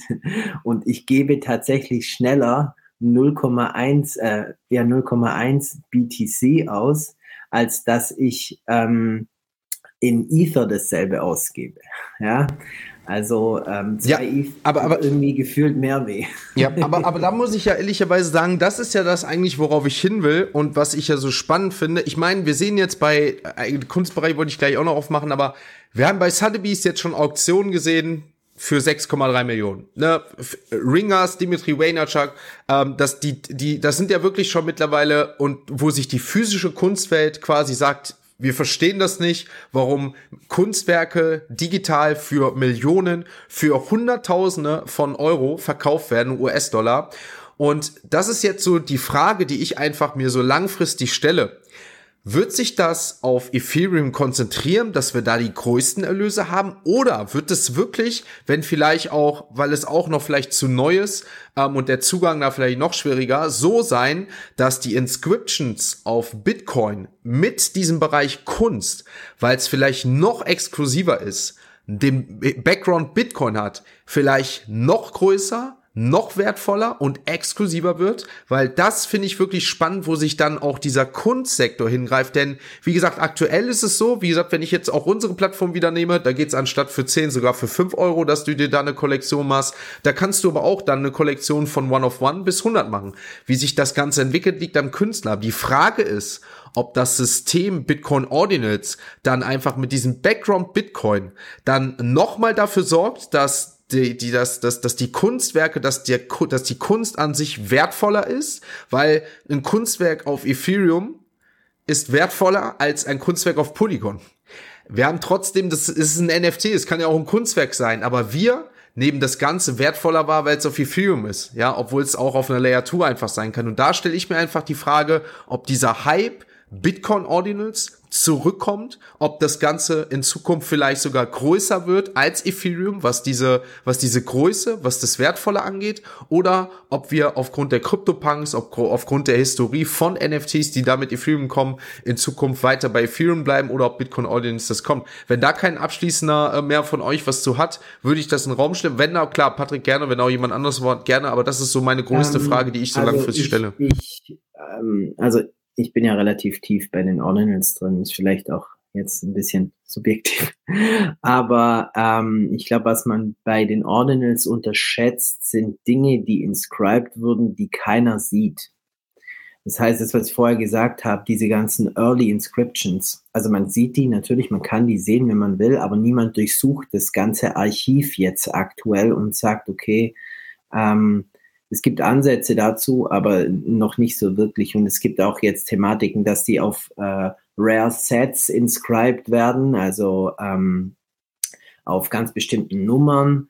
Und da, da gibt's, ich bin gerade am überlegen, wie ich das zusammenfassen soll, aber ich vermute, dass die großen Dinger erst kommen werden, was Ordinals angeht, und zwar im nächsten Bullenmarkt. Da vermute ich, dass die ersten richtig großen Dinge rauskommen, was Ordinals angeht und frühestens bei Sotheby's oder Christie's oder was auch immer, ähm, vermute ich, dass da vielleicht in ein, zwei Jahre oder vielleicht sogar in dem Bullenmarkt danach erst richtig große Dinger rausgehen, aber ähm, größer als Ethereum oder nicht? Nochmal? Größer als Ethereum NFTs, wie jetzt Sotheby's Verkäufe von 6 Millionen, oder glaubst du, dass es nicht größer wird? Ähm, ich vermute, dass ähm, das, also für mich ist es kein Vergleich. Ähm, ich vermute, dass es große genauso geben wird, ja. Ähm, kann auch sein, dass, wir wissen nicht, vielleicht hat Beeple bei Nummer ähm, 22.222 bei den Inscriptions irgendwas inscribed, was keiner von uns als Beeple erkennt. Und ähm, der stellt es dann ähm, irgendwann 2028 in irgendeiner Auktion vor und irgendeiner hat es mitbekommen oder wird einfach so irgendwie richtig teuer verkauft, weil irgendeiner so ein, so einen Hint hatte oder irgendwas. Ähm, also ich glaube, man kann unseren NFT-Markt kann man, glaube ich, noch gar nicht einschätzen.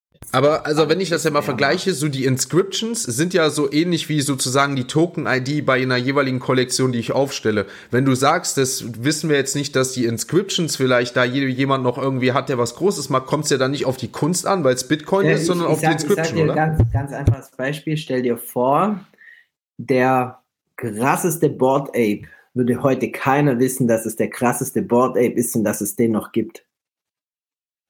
Das musst du nochmal näher erläutern. also, ähm, wir haben heute, Stand heute, 35 Millionen Ordinals.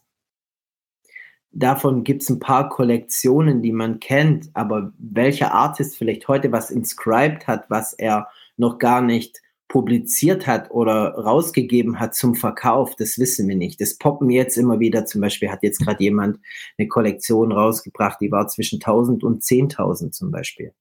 Da kann man natürlich jetzt schon einen relativ guten ähm, Preis verlangen für diese Kollektion, weil es einfach eine niedrige Inscription ist. Die Inscription alleine ist schon, ich weiß jetzt den Stand gerade nicht, aber alleine das ist schon wahrscheinlich 0,1 BTC oder 0,2, 0,3 BTC kann es schnell sein, weil man einfach early war und das inscribed hat und jetzt die Kollektion rausbringt. So, wenn jetzt Künstler, so wie halt auch der Bibel, der kam ja auch ähm, woanders her, sage ich jetzt mal, der kam von Twitter auf, auf NFTs letztendlich. Und wenn man das jetzt nimmt und jemand, der auch aus dieser Kunstschiene einfach kommt, das sind ja auch oft auch die, die ähm, Artblocks, das ganze Team von Artblocks sind alles Leute. Ich habe mich mit dem Stefano Contiero vorher ähm, äh, vorher letztes Jahr auf einem Event unterhalten und das sind, ist eine Gruppe, die vorher zusammen abgehangen ist, aber für das, was sie alles gemacht haben, kein Geld verdient hat. und wenn wir heute gucken, und er erzählt mir 2022, dass er ein Problem hatte jetzt wegen der Steuer, wie er diese drei Millionen über irgendeine Bank sich auszahlen kann, damit er in Italien seine Steuern zahlen kann. Und ähm, ich glaube, sowas wird es einfach noch mehr geben, dass da Künstler, die im Hintergrund schon an Dingen arbeiten, rauskommen werden, aber natürlich vielleicht auch nicht gerade jetzt, sondern dass wir diese Sachen auch tatsächlich erst in eins, zwei, drei, vier, fünf Jahren sehen werden. Und ja, spannend. Ich glaube, das können wir uns noch nicht ausmalen, so ja. das, was da stattfindet. Ja, ja danke. Es kann auch größer sein, ja. beziehungsweise ich glaube, ähnlich einfach. Ethereum und Bitcoin wird da ähnlich sein, wo ich bei den Collections zum Beispiel ähm, Ethereum vorne sehe. Ja, wie gesagt, das war echt mal so, ein, so eine, auch eine spannende Frage, die ich, wenn du jetzt schon heute hier was da mal so äh, gestellt hast, was glaube ich auch viele interessiert, weil ähm, dann aktuell natürlich so wieder wieder nicht so viel zu sehen ist, aber die Frage ist halt natürlich, wie sowas langfristig aussieht. Ne? Ich würde gerne ähm, auf das nächste, ach so, Professor gerne abschließen, natürlich. Danke dir. Also ich wollte gerne wieder mal eine andere Sicht äh, auf diese ganze Geschichte werfen, weil ich habe angefangen mit den Ordinals mich zu beschäftigen im Februar, glaube ich, dieses Jahres, als gerade äh, Casey die entsprechend äh, auf den Markt gebracht hat und die Idee publiziert hat. Ich habe ein Node installiert und ich habe entsprechend selber versucht, ein bisschen rumzuspielen und entsprechend sogar die, die Tools, die er damals gemacht hat, Ord war damals Wallet, was er genutzt hat, auch tatsächlich untersucht beziehungsweise mir detailliert angeguckt. Ich habe für mich persönlich, muss nicht stimmen, aber für mich persönlich einige Risiken äh, quasi identifiziert, die mich dann bis heute quasi daran hindern, in äh, Ordinals zu investieren, beziehungsweise die mir sagen, dass da noch einiges kommen kann, die nicht unbedingt für die Zukunft der Ordinals quasi gut ist. Äh, ich sage, ich nenne euch zwei Punkte und wahrscheinlich kennt ihr die. Ordinals sind eigentlich, oder die Inscriptions, oder die Inscriptions, nicht die Ordinals, die Inscriptions, sie befinden sich in einem Datenbereich der Transaktion, die eigentlich dafür gemacht worden ist, Skripts abzulegen, um etwas wie ein Smart Contract auf Bitcoin zu implementieren. Äh, dieser Teil, dieser Bereich der Transaktion wird heutzutage nicht benutzt, außer für Ordinals bzw. Inscriptions. Das bedeutet, wenn morgen Bitcoin-Gemeinschaft entscheidet, ein Update zu machen, die Frage ist, ob sie das entsprechend koordinieren werden mit Casey und seinem Projekt. Und das würde wiederum bedeuten, dass die ganze Ordnung auf einmal so quasi futsch geht. Äh, das ist ein Risiko, das ich persönlich als Investor nicht unbedingt eingehen möchte, wenn ich mehrere tausende Euros für ein, für ein Kunstwerk äh, mache. Zweites Risiko, was ich damals gesehen habe, ist folgendes. Jede äh, Inscription ist eigentlich verbunden mit einem Sat, Satoshi. Äh, diese Satoshis sind eigentlich fungible. Das sind keine non-fungible Geschichten. Um die non-fungible zu machen, hat man neben Blockchain, neben Bitcoin eigentlich eine Index-Database geschaffen, die entsprechend diese Satoshis nummeriert. Das bedeutet, ist diese Datenbank nicht gepflegt oder weg, ist die Nummerierung des Satz weg hm. und somit die, die Be Besitztum weg. Weil einzige Verbindung zwischen Wallet-Adresse und Daten, die äh, auf dem Blockchain sich befinden, sind diese Satz, die dazwischen als quasi externe Datenbank gebaut worden sind. Und ich persönlich sage entsprechend Risiko, sollte diese Instanz, die die Daten in diese Index Indexbase, Database pflegt, nicht mehr da sein. Sie stirbt. Was haben wir dann?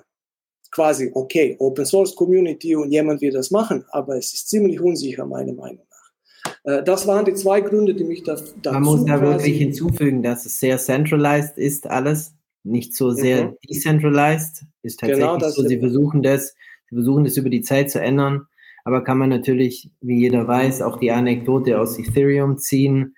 Was ist Klar. mit den IPFS-Verbindungen? Gibt es heute schon genug Kollektionen, die äh, kein Bild mehr anzeigen?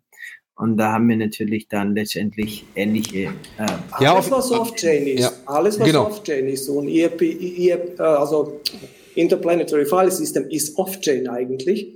Das heißt, alles, was nicht auf dem Blockchain ist, hat das Problem. Und Ordinals sind nur teilweise auf dem Blockchain. Und das ist das Problem, was ich persönlich sage.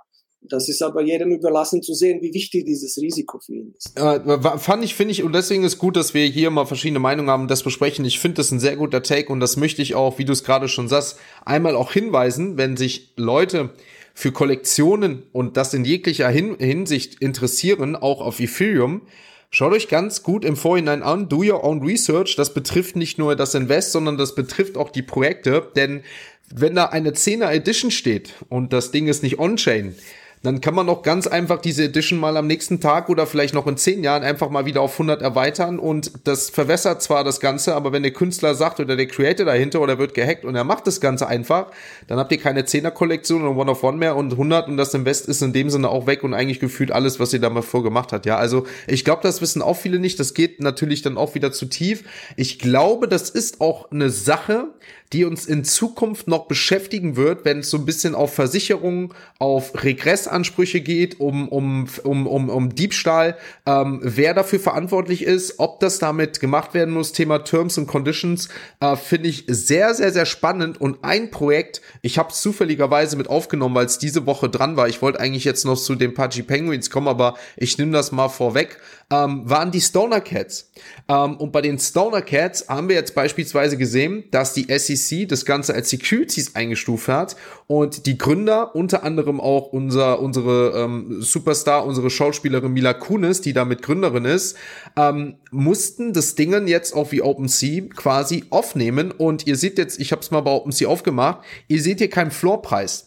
Das Ganze ist einfach so, weil das Projekt delistet ist. Das heißt, es kann in dem Sinne nicht mehr gehandelt werden. Wenn ihr euch mal die Aktivitäten anschaut, dann seht ihr, dass in diesem Monat das Ganze eingestellt wurde und vor 16 Tagen der letzte NFT verkauft wurde. Ja, das heißt, letztendlich, ähm, ich meine, das Ganze kann in Zukunft, weil, weil es einfach auch vielleicht wieder eine Meme-Kultur und sowas hat, auch wieder dann dazu sein, dass sowas noch mal wertvoller wird, weil das Ganze so viel äh, Statussymbol hat äh, und eine Geschichte. Aber aktuell ist das Ding tot, wertlos, null. Ne? Und das sind so Sachen, Das wird in Zukunft noch sehr, sehr spannend werden. Wie sieht's mit der Verantwortung aus? Wie sieht's da mit Regressansprüche aus? Wie sieht das Ganze für, für einmal die Unternehmen? Wer ist dafür verantwortlich? Das Thema ähm, DAOs nimmt ja gerade auch immer größere Wendungen. Wer ist dafür verantwortlich, wenn es da quasi was gibt? Sind die Entwickler verantwortlich? Sind die Sponsoren, die, die, die die finanziellen Mittel dafür, die dafür sorgen, dass sowas überhaupt gebaut wird, für verantwortlich? Sind die Nutzer dafür verantwortlich? Das ist ja auch sowas ähnliches, wie wir früher bei Kinox, kino.de ist lediglich der Platt, der Internet, der die Plattform darstellt, verantwortlich oder auch die User, die das benutzen.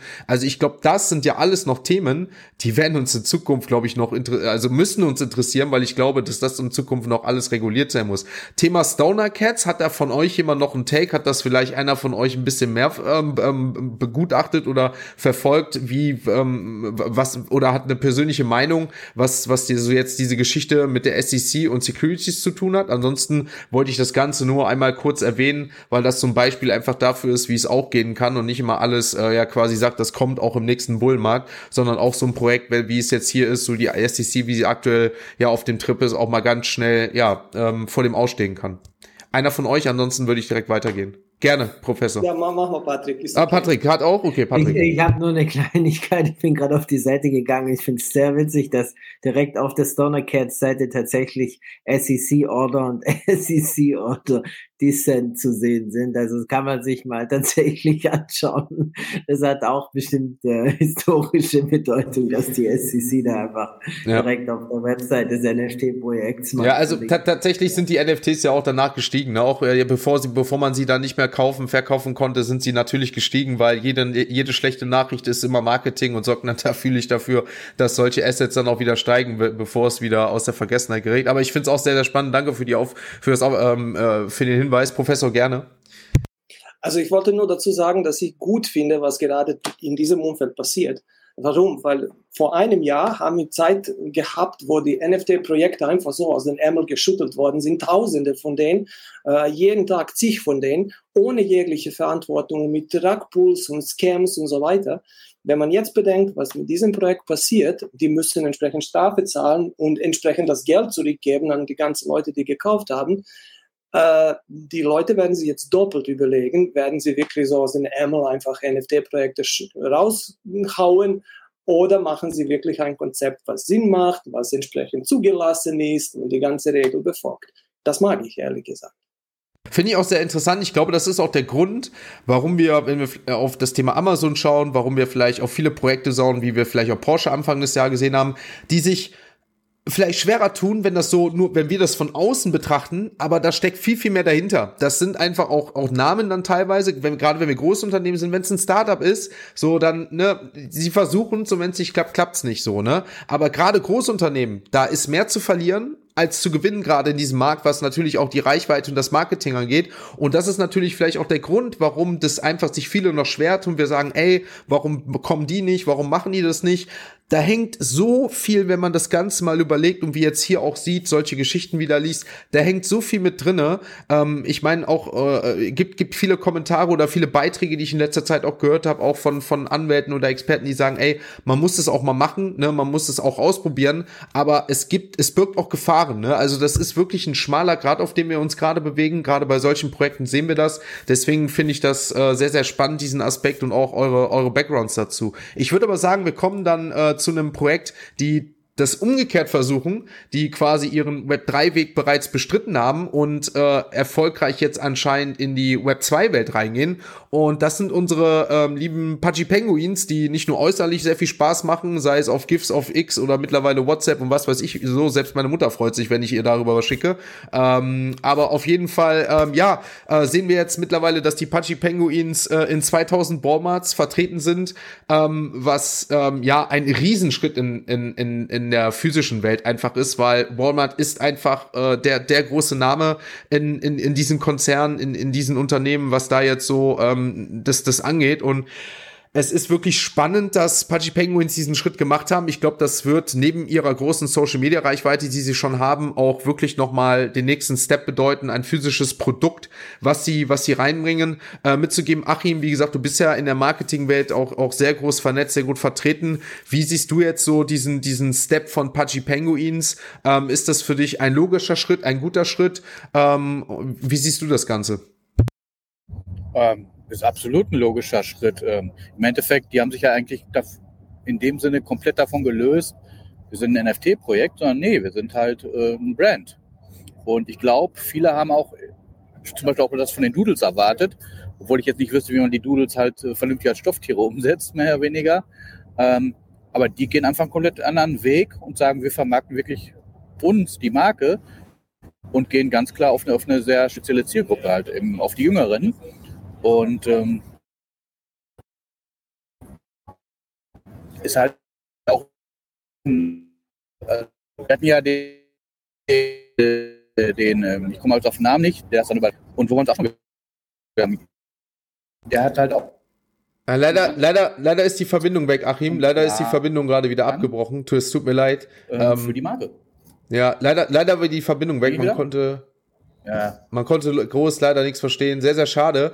Ähm, vielleicht hat da jemand ein anderes Take dazu. Was ist das Erfolgskonzept von Pudgy Penguins? Ich meine, ähm, kann ich mir jetzt auch einfach sagen, ich mache eine 10.000er Kollektion und am nächsten Tag drucke ich mir, keine Ahnung, 40.000 Plüschtiere, stell die bei Amazon rein und dann stelle ich mir sie einen Monat später bei, bei Walmart rein. Was ist das Erfolgsprojekt dieser Dinger? Also gerne, Lukas. Äh, also ich glaube, uns ist allen klar, dass es so nicht funktioniert. Äh, so funktioniert es ja auch draußen in der realen Welt außerhalb vom NFT-Space nicht, dass du einfach eine Geschäftsidee hast und dann klappt die jedes Mal. Ist ja eher nur in ganz, äh, ganz, ganz wenigen Fällen äh, so der Fall dann auch. Äh, ich glaube, was die clever gemacht haben, also ich glaube, Luca ist erstens sehr gut vernetzt und ist auch ein guter Vertriebler einfach an der Stelle und hat da die richtige Sprache gefunden die sind halt auch relatable einfach, diese kleinen süßen Pinguine, wie du sagst. Du kannst es irgendwie deiner Mutter, du kannst es jedem schicken und die bauen das clever auf, diese ganzen Videos äh, auf Social Media, die sind lustig gemacht. Ähm, die findet man einfach süß. Das funktioniert. Ich finde den Schritt auch gut äh, mit Walmart, weil es ähm, einfach zu diesem Gesamtausbau dieser Marke ist. Ich habe aber auch äh, tatsächlich aktuell eine Diskussion ähm, ausgelöst durch Bini, den kennen vielleicht noch die ein oder anderen. Äh, der hat dazu nämlich auch einen langen Twitter-Post gemacht und gesagt, dass es ein dass er großer Fan von Luca ist, aber ähm, dass er das jetzt als Luca ist ja der Founder jetzt, der aktuelle von Party Penguins und dass er es einen großen Fehler findet, weil er das findet, dass das ein Verramschen ist, damit die Assoziation einer Billigmarke quasi ähm, hervorgehoben wird, weil die ja für 7,99 Dollar bei Walmart verkauft werden. Ähm, führt das auch aus. Luca hat auch super lange darauf geantwortet und ich sehe tatsächlich auch das eigentlich als einen guten Schritt und du kannst trotzdem auch Premium-Produkte äh, rund um diese Pudgy Penguins aufbauen. Und es ist meiner Meinung nach nur ein weiterer Baustein in diesem ganzen Konstrukt. Aber es gibt auf jeden Fall auch die Gegenmeinungen, die sagen, okay, das ist vielleicht jetzt nicht der richtige Schritt, die irgendwie so günstig da reinzubringen. Also ich bin auch Fan davon, dass sie es machen und sehe das als Baustein von dem Ganzen, aber es gibt auf jeden Fall auch die Gegenmeinung, was ich super interessant finde irgendwie, ähm, die das halt überhaupt nicht so sehen, sondern eher als ein Stolperstein. Ja, ähm, Patrick, gerne. Ähm, ich wollte auch nur sagen, ich finde das auch sehr spannend ähm, und ich, ich finde das auch und bin auch so einer, ich weiß, wir kommen auch zum Professor am Ende noch, weil ich mir gestern das noch angehört habe. Ähm, ich sehe sowas auch gerne immer von zwei Seiten und ich freue mich immer, wenn ich so eine Nachricht lese, weil wie gesagt, jede Nachricht ist immer eine gute Nachricht, weil sie immer Aufmerksamkeit generiert. Versuche auch verschiedene Aspekte zu sehen. Ich sehe das ähnlich, ähm, ne, dass, dass es da zu einem Verramschen kam, denn wenn wir jetzt überlegen, wir, die Pudgy Penguins hätten jetzt 40.000 NFTs noch rausgehauen, äh, da wäre die OG-Kollektion auch woanders gestanden. Aber äh, klar, gerne Patrick. Das ist genau der Punkt, den ich aufnehmen wollte. So, wir haben keine Kollektion gesehen, die jetzt eine neue Kollektion gedroppt hat, wo der ganze Floor die Gods nicht einfach gedroppt ist danach. Und ich glaube, das Schlimmste, was er machen hätte können, ist eine neue Kollektion droppen. Und genau das hat er eben nicht gemacht. Und ähm, Thema Verramschen, da müssten wir selbst Bike eigentlich sagen, haben sie mit Other Deeds damals alles verramscht mit den 100.000. Und es lag, lag nicht, und es hat viel gekostet und lag nicht bei Walmart.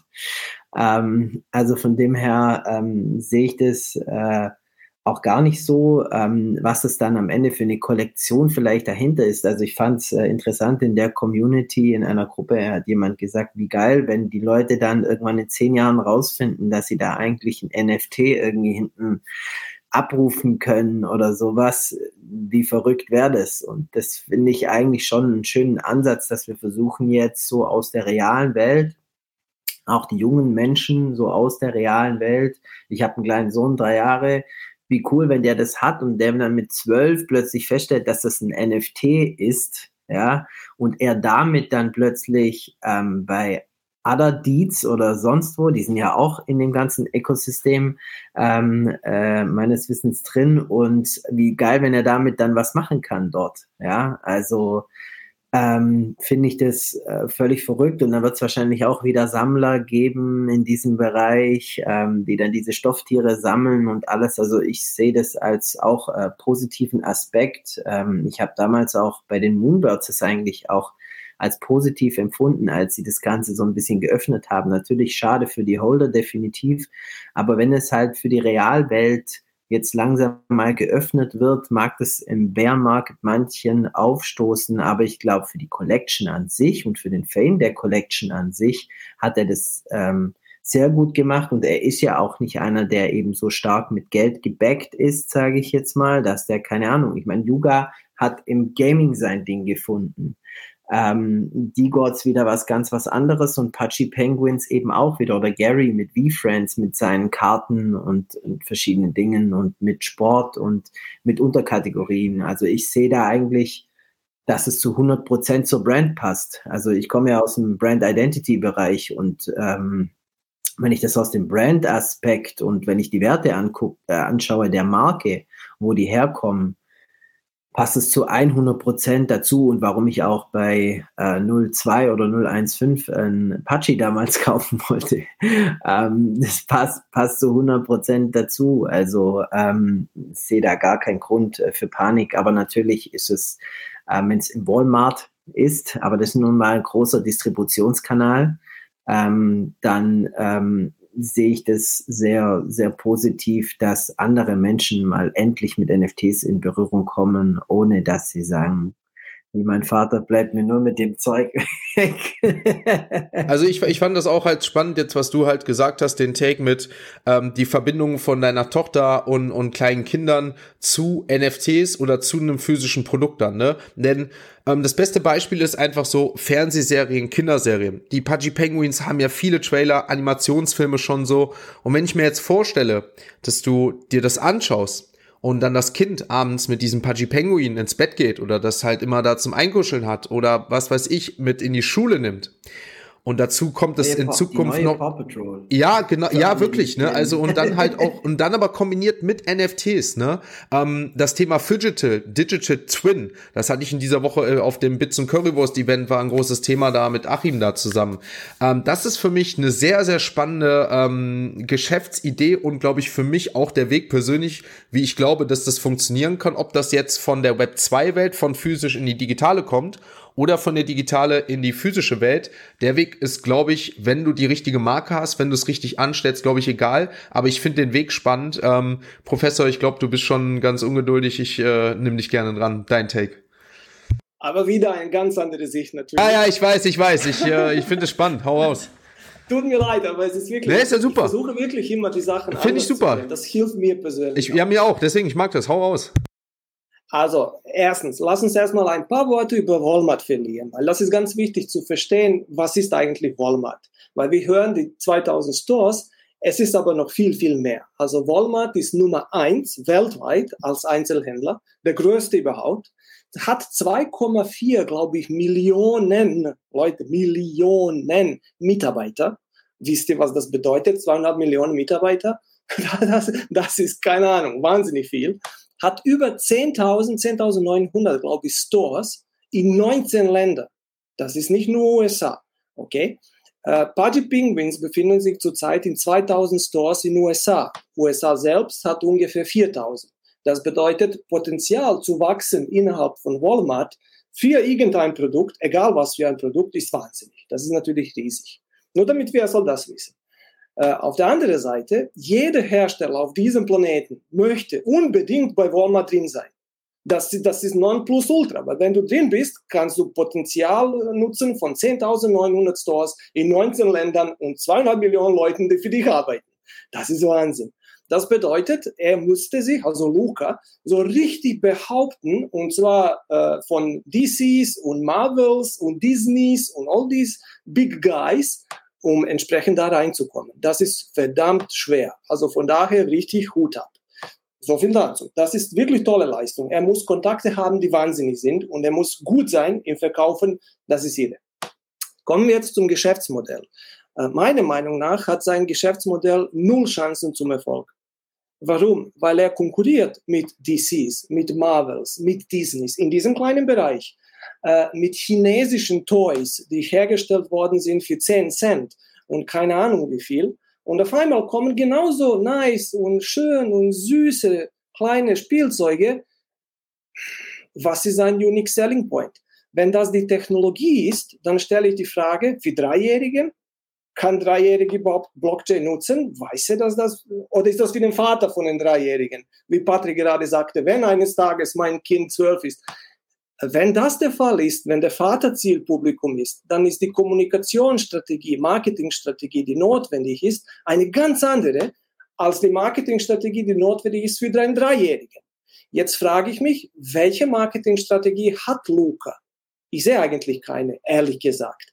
Und wo ist das Problem? Die Retailer wie Walmart, die schieben eigentlich die Marketingstrategie auf den Hersteller. Das machen die nicht selbst. Das heißt, der Hersteller muss entsprechend Plakaten im Store machen, muss Online-Kampagnen äh, starten, nicht Walmart. Nur eine Kleinigkeit hat Walmart gemacht, entsprechend ein Tweet rausgehauen. Das ist ein Teil der Abmachung wahrscheinlich. Ich kenne den Vertrag nicht. Aber das bedeutet für mich Folgendes. Die Spiele beginnen erst jetzt für Luca. Und da, die werden richtig, richtig hart weil jetzt schwimmt er in Gewässer, was er noch nie äh, quasi gesehen hat. Und da hilft nicht, dass das ein NFT ist. Ein Produkt aus China. Who cares? Kann man genauso gut kuscheln als Dreijährige. Hm, das ist der Punkt. Und jetzt nur eine Kleinigkeit. Es gibt ein super Interview, äh, ich glaube vor eine Woche oder sowas wurde veröffentlicht, wo Luca mit äh, Overpraised JPEG gesprochen hat. Und er hat dort eine Sache gemacht und das macht wieder ganz viel Sinn im Geschäftsmodell. Und zwar hat er Folgendes gesagt, sein Hauptziel sind eigentlich große Animationsstudios, die entsprechend Filme machen und ähnliches. Und für die muss er relevant sein. Und wenn er in 2000 Stores war und gewisse Umsätze dort gemacht hat, könnte er relevant sein für diese große Animationsstudien, die dann in, in irgendwelche Videos und Filme und sowas machen. Das heißt, als kleiner hm, Zweck äh, oder ein, ein, Weg zum Zweck sozusagen könnte Walmart an sich funktionieren, aber Walmart selbst für Luca ist meiner Meinung nach tote Investition. Und by the way, guys, er musste so viel investieren. Wisst ihr, was bedeutet 2000 Stores mit Produkten zu bestücken? Das sind Millionen, die er investiert hat. Millionen. Die Millionen hat er aber möglicherweise über Secondaries und vielleicht so schon vorher eingenommen. Hoffentlich. Ähm, hoffentlich. Ähm, wenn nicht, kann es aber auch eine Long-Term-Investition sein, denn ich sehe es anders als du, sage ich ganz ehrlich. Ich glaube, dass der Schritt richtig ist und sich Long-Term auslöst, denn meiner Meinung nach wird es Marketing marketingmäßig immer wichtiger, die, die, die Kunden früh abzuholen. Sei es für Sportvereine, für einen Fußballverein, der beispielsweise schon mit fünf versucht, einen Kunden langfristig an sich zu beginnen, weil er ein lebenslang dein Kunde ist. Er ist Fan von dir, er kauft Produkte lebenlang. Wenn du gerne, äh, wenn du dein Kind früh durch physische Produkte an dich binden kannst, weil es damit aufgewachsen ist, weil es zum Geburt schon einen Pinguin bekommt, weil dein Papa damit in Fortnite spielt, weil dein Papa damit investieren kann, dann hast du gleichzeitig noch eine Familientradition mit einem, mit, mit einem Produkt wie dem Pinguin, was sich über Generationen aufbauen kann, weil du das physisch und digital hast. Ich glaube, dass dieses, diese Marketingstrategie, wenn Lukas sie vielleicht auch nicht verfolgt, vielleicht auch doch, wir wissen es nicht, aber dass diese Strategie mit diesem physischen und digitalen nicht nur noch eine Generation oder ein, eine Person aus dem Haushalt wie ein Kind rausholen kann, sondern eine ganze Familie. Und wenn sich die ganze Familie auf ein Produkt niederlässt, weil das mögliche, viele Sachen bietet, wo das Kind vielleicht noch gar nicht weiß, dass es damit in Zukunft auch, wenn es in die Gaming-Sparte kommt mit 6, 7, 8, damit auch auf der Playstation spielen kann, dann in Zukunft, wenn es älter wird, sogar investieren kann, noch was viel, viel mehr. Ich glaube, dass dieses, dieses Modell wirklich richtig ist, weil Luca muss auch erstmal um Pudgy Penguins Reichweite in der physischen Welt haben. Ob sich das Ganze nachher auszahlt, ist eine andere. Aber ich glaube, das Ding hat Riesenpotenzial, was das Marketing angeht. Aber jetzt gerne natürlich dein Take. Nur eine kurze Frage. Wer ist sein Zielpublikum? Sind das die Väter oder die Kinder? Das kann ich dir nicht beantworten. Das muss er beantworten. Das weiß ich nicht. Und das ist das Problem. Er sagte selber in diesem Interview, dass 90, zwischen 80 und 90 Prozent der Leute, die auf Amazon seine Produkte gekauft haben, waren Leute aus dem Web3-Bereich. Wenn das der Fall ist, dann hat er ein Problem. Dann nutzt ihm auch entsprechend Walmart nichts. Wenn 90 Prozent der Leute in den Walmart, die in den Walmart rennen, und ich sehe, Twitter ist voll damit, seine Pinguine zu kaufen und das nicht Web2-Leute tun, dann wird er sein Zielpublikum einfach verfehlen, weil sein Zielpublikum sollte nicht Web 3 sein, oder? Ja, das ist schon richtig, aber du musst doch auch erstmal anfangen. Das Ding ist, wenn ich doch jetzt, ich weiß nicht, wie viele Pinguine es sind, aber nehmen wir jetzt mal an, es sind 40.000. Wenn ich jetzt 40.000 habe, die innerhalb von zwei Tagen ausverkauft sind, dann habe ich einmal auf jeden Fall wirtschaftlich ganz gut gehandhabt, weil die Dinger sind ausverkauft, wenn sie richtig kalkuliert haben und davon gehe ich aus. Dann wird Walmart sehen, äh, Luca, bitte stell uns die nächste Kollektion hier mit 80.000 hin und das wird auch für dich günstiger sein, weil wir wollen, dass die Dinger verkauft werden. Und dann wirst du ja auch geschäftsmäßig langsam dahin kommen, dass du nicht immer direkt, weil es dann mehr werden, 80.000, 40.000 ausverkauft bekommst von nur deiner Kundschaft, sondern du wirst nach und nach ein stetiges Wachstum haben durch neue Kunden weil möglicherweise die Dinger nicht sofort ausverkauft wie du es vorher bei Amazon sagen kannst, ey, die Dinger sind sofort ausverkauft und nächstes Mal sagen so, oh, vielleicht sollte ich mir davon auch mal eins holen. Ich glaube, long-term gesehen ist das, kann, glaube ich, ist es richtig. Es wird schwierig, aber ich glaube, der Versuch kann richtig sein. Ja, ganz kurz dazu nur. Ich sehe das auch so, weil ja, er hat das erstmal an Web3-Leute verkauft und es muss wahrscheinlich, genau wie du sagst, es muss noch klarer sein, wer ist das Zielpublikum. Aber die Zahlen auf Social Media geben ihm ja auch recht. Also die haben 800.000 Follower auf Instagram, die Videos, ich glaube 50.000 Aufrufe innerhalb von ein paar Stunden. Also, dass es funktioniert für die Leute da draußen, das zeigt sich ja irgendwie, aber trotzdem, es wird super, ich finde es super spannend, das zu beobachten, auch wie sich das weiterentwickelt. Ja, ich glaube nämlich auch. Lass mich, lass mich nur positiv das beenden, weil äh, äh, Luca ist hervorragend. Ich mag ihn richtig, richtig gerne, weil er ist genial. Er ist äh, 24 Jahre alt erst. Ja, es war. Muss man sich vorstellen. Ja, ja. Also äh, mit 24 wusste ich nicht mal, egal was. Also es ist wirklich alle Achtung. Und er macht jetzt, und das hat er selber gesagt, bereits jetzt über zwei Millionen Profit. Das muss man sich vorstellen. Mit diesem, mit diesem Geschäft, was er hat, mit allen diesen Kram, was er tut, egal ob es gut ist oder nicht, es kann nicht schlecht sein, wenn er zwei Millionen Profit macht. Egal was ich sage, egal wer was sagt. Es ist zwei Millionen Profit, Leute. Also von daher, Hut ab. Also wirklich. Ja, deswegen bin ich auch sehr optimistisch, äh, weil ich, ich bewundere das auch von Luca. Ich mag solche Leute zu verfolgen, die gerade in dem Alter oder allgemein äh, Wege verfolgen und das Ganze funktioniert. Und ich sehe das tatsächlich genauso in der Web 2 Welt, ähm, dass auch ähm, dass ein Gesicht ähm, dass gerade auch dieses Influencing auch dazu bringen kann, dass eine Marke dadurch immer größere Wichtigkeit bekommt und eine größere Fanbase. Und deswegen glaube ich tatsächlich, dass dieser Weg, ähm, auch wenn es vielleicht ein Versuch ist, auch wenn es ein Risikoinvestment ist, was es wirklich jetzt auch am Anfang sein kann, aber sich durchaus auszahlen lassen kann, gerade wenn ähm, die Dinger wie jetzt auch bei Amazon schnell ausverkauft sind und in Zukunft da vielleicht auch andere Konditionen mit anderen Margen äh, rauskommen. Ne? Deswegen, also sehr, sehr spannend. Ich glaube, Pudgy Penguins wird uns noch weiter verfolgen. Und wie gesagt, für uns, glaube ich, und damit damit können wir es, wie du es auch gerade sagst, abschließend beenden. Einfach super zu sehen, dass sowas nicht nur noch für uns ein Thema ist, sondern auch für viele Leute da draußen und einfach auch für uns zeigt, das Ding geht immer weiter. Wir werden viele Kollektionen sehen oder haben viele Kollektionen gesehen, die es nicht schaffen. Stoner Cats jetzt vielleicht, aber wir sehen auch äh, äh, Kollektionen, die es jetzt äh, immer weiter schaffen, die immer weiterarbeiten. Ich finde es super und ich glaube, das war ein sehr guter abschließender Take. Wir hätten, wie gesagt, noch einige Themen, ähm, die aber, wie gesagt, äh, wir nicht immer alle behandeln können. Ich glaube aber, wir haben das, das Wichtigste geschafft geschafft. Ähm, es hat mir sehr, sehr, sehr, sehr viel Spaß gemacht. Es hat mich sehr, sehr gefreut. Wir müssen jetzt langsam, ich habe schon im Chat, Chat, gelesen, zum Reveal-Time von Seven Art kommen. Äh, wir sind schon zehn Minuten drüber. Äh, meine lieben Freunde, ich bedanke mich wirklich viel, viel, vielmals für diesen angenehmen Sonntagvormittag. Es hat mir mega Spaß gemacht. Es hat mir gezeigt, dass dieses Format wirklich gefehlt hat. Ähm, und ja, ich freue mich, euch äh, in Zukunft wieder dabei haben zu können, dass ihr die erste Show so erfolgreich mit begleitet habt. Ich wünsche euch einen schönen Sonntag und hoffentlich bis zum nächsten Mal. Danke dafür. Vielen Dank, hat mir Spaß gemacht. Sehr gerne. Bis dann, genießt Dankeschön. den Sonntag. Ciao, ciao. Vielen Dank. Ciao. Gerne, ciao. So, dann würde ich. Noch das T-Shirt. Bis dann. Ciao. Jo, ciao. Dann äh, würde ich sagen, ähm, genau, machen wir jetzt weiter ähm, mit Seven Art und machen jetzt mit dem Fotoverse. Ich würde Jan dann am besten sagen, du bleibst dann bei mir. Ähm, lass das ganze Ding raus. Ich äh, füge dann mal alle anderen Leute in dem Fall dann mal äh, an dieser Stelle raus. Muss man eben kurz noch das richtige Fenster finden. Dip, dip, dip. So, Gäste machen wir mal eben hier aus. So, aus dem Stream entfernen.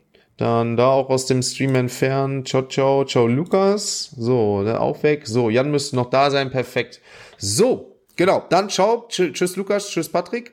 Und ja, wir wechseln dann zu äh, mit Jan zu All in NFT. Danke dafür. Ne? Auch hier viel ähm, für die ganzen Siebenen. Gerne. Also haut mal einen Sieben raus für die Gäste und auch für euch. Äh, so viele sind wieder dabei. Und ja, äh, Jan, ich würde sagen, wir kommen zu, zu Seven Art. Äh, und du kannst ja mal ganz kurz erklären, ich mache im Hintergrund ja schon mal mein Lieblingstool mittlerweile auf, äh, was, wie, wie wir das Ganze jetzt machen wollen und wie das Ganze jetzt läuft. Ja, und zwar, wir hatten uns gedacht, äh, wir bauen das so auf, dass wir, wir haben ja die sieben Token rausgegeben. Die sieben Token haben ja noch kein Artwork, also jetzt soll der Reveal stattfinden. Und äh, da wir nicht einfach selber auslosen wollten, welches Bild jetzt welche Token-ID bekommt, weil das haben wir vorab noch nicht festgelegt, äh, haben wir gedacht, machen wir das live mit euch. Das heißt, äh, der Sebastian, der lässt wieder das Glücksrad drehen und entscheidet daran dann, welche Token-ID dann das Bild bekommt oder was er gerade offen hat. Und ich werde im Hintergrund dann live versuchen, möglichst schnell die Metadaten zu updaten, das Bild einzufügen, alles einzutragen, sodass wir ihr jetzt hier mit auch live verfolgen könnt, wenn das Bild dann sozusagen revealed wurde. Das dauert halt nur ein, zwei Minuten immer zwischendurch. Aber ich denke, das ist die fairste und ähm, offeneste Lösung, die wir finden konnten, damit keiner sagen kann, wir haben vorab festgelegt, das Bild, was am meisten gemintet wurde, bekommt jetzt äh, das Bild von Pixelantes oder wie auch immer. Von daher, ähm, ja, wir sind offen und transparent. Und äh, wir hoffen, euch macht Spaß, jetzt gleich beim Review mit dabei zu sein, auch wenn er jetzt nicht alle sieben mit einmal sind, sondern Stück für Stück. Genau, so läuft das Prozedere. Ich habe es jetzt hier im Hintergrund auf und ich würde sagen, ja, ähm, ich fange einfach mal mit der 1 an, weil wie du gesagt hast, wird dann wahrscheinlich ein, zwei Minuten dauern. Ich versuche das Ganze ein bisschen zu überbrücken ähm, und würde sagen, ja, ich habe jetzt hier das ganze Ding auf. Ich habe jetzt, wie gesagt, 1, 2, 3, 4, 5, 6, 7 und wir werden jetzt, ich würde sagen, ich mache die OpenSea-Kollektion auf und ähm, ich würde sagen, wir gehen einfach von links nach rechts und fangen dann an und das Bild, was quasi jetzt quasi in dem oder die Zahl, die jetzt im Spin Reel ausgelöst wird, das wird jetzt die Token ID. Oder sollen wir das Ganze hier nachgehen? Da äh, sag du, wie du es am besten haben möchtest. Also ich bin da offen. Äh, nutz einfach irgendwie eine Reihenfolge, das ist völlig egal, weil Okay. wir ordnen Dann, ja jetzt auch eine Token-ID. dann, dann lass uns das doch so machen, dass wir von der OpenSea-Kollektion von links nach rechts gehen. Dann sehen die Leute auch immer, welches Bild gerade dran ist und dann lose ich da aus und, diese, und dieses Bild bekommt dann die jeweilige Token-ID und dann sind wir mal gespannt, was wir jetzt hier ja für einen Reveal haben. Gut, dann würde ich sagen, beginnen wir an der Stelle. Wir beginnen von ganz links und wir sehen unseren lieben Elefanten von unserem Künstler Pixolantis. Und da sind wir mal gespannt, welche Token-ID wir jetzt hier für den lieben Pixolantis haben. Los geht's.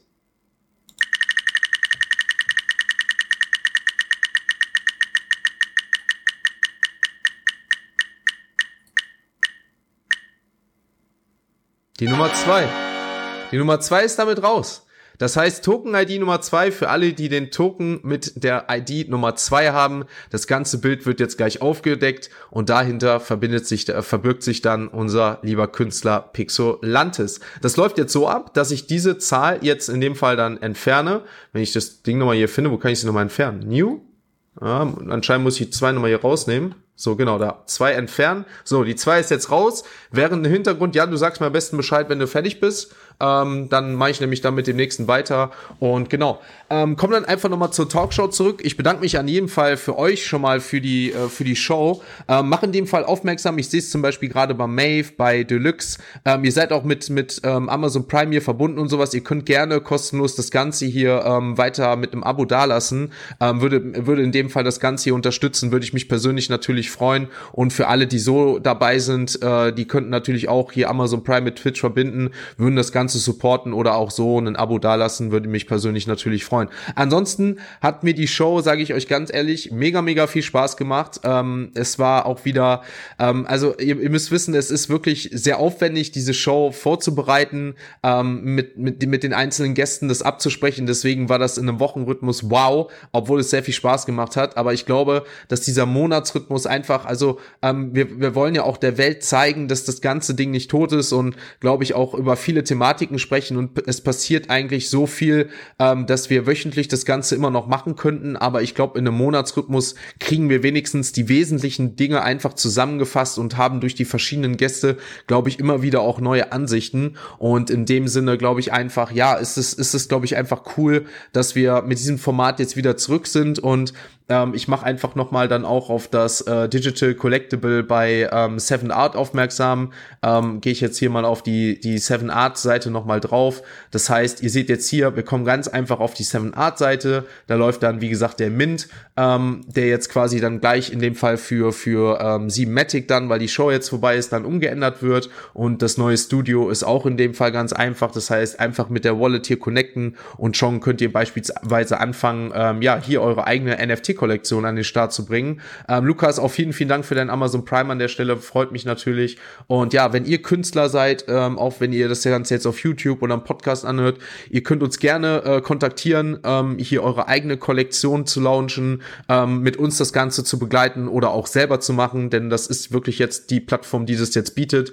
Einfach, dass ihr ohne, dass ihr jetzt einen Programmierer braucht, ohne dass ihr irgendwie wen braucht, der euch begleitet, könnt ihr euch selber einfach, wenn ihr eure Wallet hier connectet, einfach dann eure eigene Kollektion erstellen und könnt einfach loslegen im Ethereum, im Ethereum-Ökosystem, ähm, sei es auf Polygon oder ETH. Ähm, nach, Im Nach und Nach werden wir natürlich versuchen, äh, langfristig das Ganze zu erweitern. Aber jetzt habt ihr die Möglichkeit und wollt ihr das Ganze noch nicht alleine machen, wolltet ihr Support dazu haben, ähm, Marketing, was weiß ich, dann könnt ihr natürlich auch gerne All-in-NFT schreiben, auf uns zukommen und dann begleiten wir natürlich auch verschiedene Drops. Ich freue mich auf jeden Fall natürlich dazu, ja.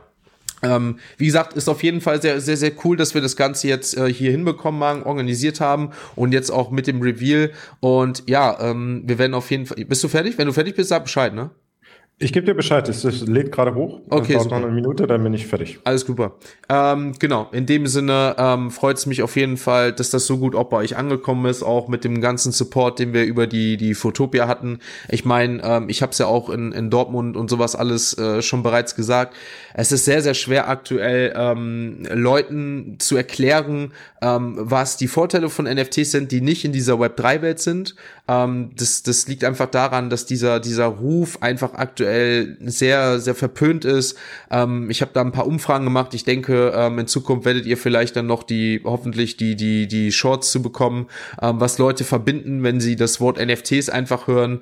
Und ähm, ja, es ist einfach so, dass viele das mit Betrug, Scam und was weiß ich alles kombinieren. Und das ist natürlich, ähm, ist, ist natürlich sehr, ist, ist sehr, sehr schade, ne? weil ich meine, wir zeigen es hier mit der Show, wir zeigen die Use Cases einfach, die das Ganze möglich macht, ne? Und wie jetzt auch mit Pudgy Penguins äh, neue neue Monetarisierung, Marketingmöglichkeiten, ähm, auch eine auch eine Community aufzubauen, eine Familie ganz einzubinden in ein Produkt ähm, und auch jetzt hier mit Seven Art neue Kunstmöglichkeiten darzustellen. Also es ist schon ist schon sehr sehr cool.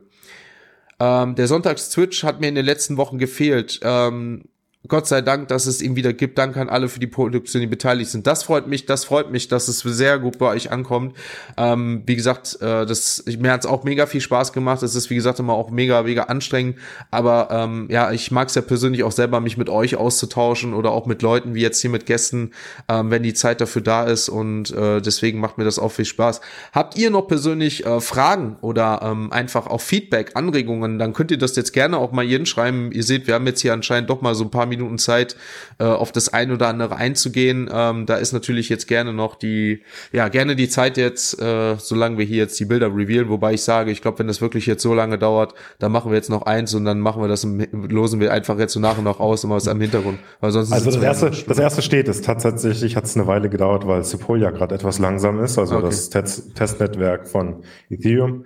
Äh, das erste habe ich jetzt geupdatet. Das, dann ging es auf Mainnet, war es dann super schnell und äh, war kein Problem. Super. Ja, ich würde ich würd trotzdem sagen, wir machen das Ganze jetzt aber so nach und nach. Wir, wir halten das dann einfach fest äh, und dann kannst du das in Ruhe im Background dann einfach machen. Da müssen wir jetzt nicht hier noch äh, ein paar, die, die Zeit so noch ausdehnen. Auch wenn mir, ihr wisst, dass das Unterhalten Spaß macht, ich damit kein Problem habe, aber ähm, bin auch noch ein bisschen angeschlagen. Deswegen, äh, bei mir wird Zeit für ein bisschen äh, die Nase frei zu machen und noch was mal zu trinken langsam. Ähm, ja, ich würde sagen, dann machen wir mit äh, unserem Adler, mit Sasan Amir, machen wir weiter äh, mit dem nächsten Projekt. Wenn du fertig bist mit Notieren, Schreiben, dann äh, sag Bescheid, dann lege ich los. Na klar. Perfekt. Super. Dann äh, würde ich sagen, legen wir los mit Nummer zwei. Let's fucking go. So sieht's aus. Los geht's.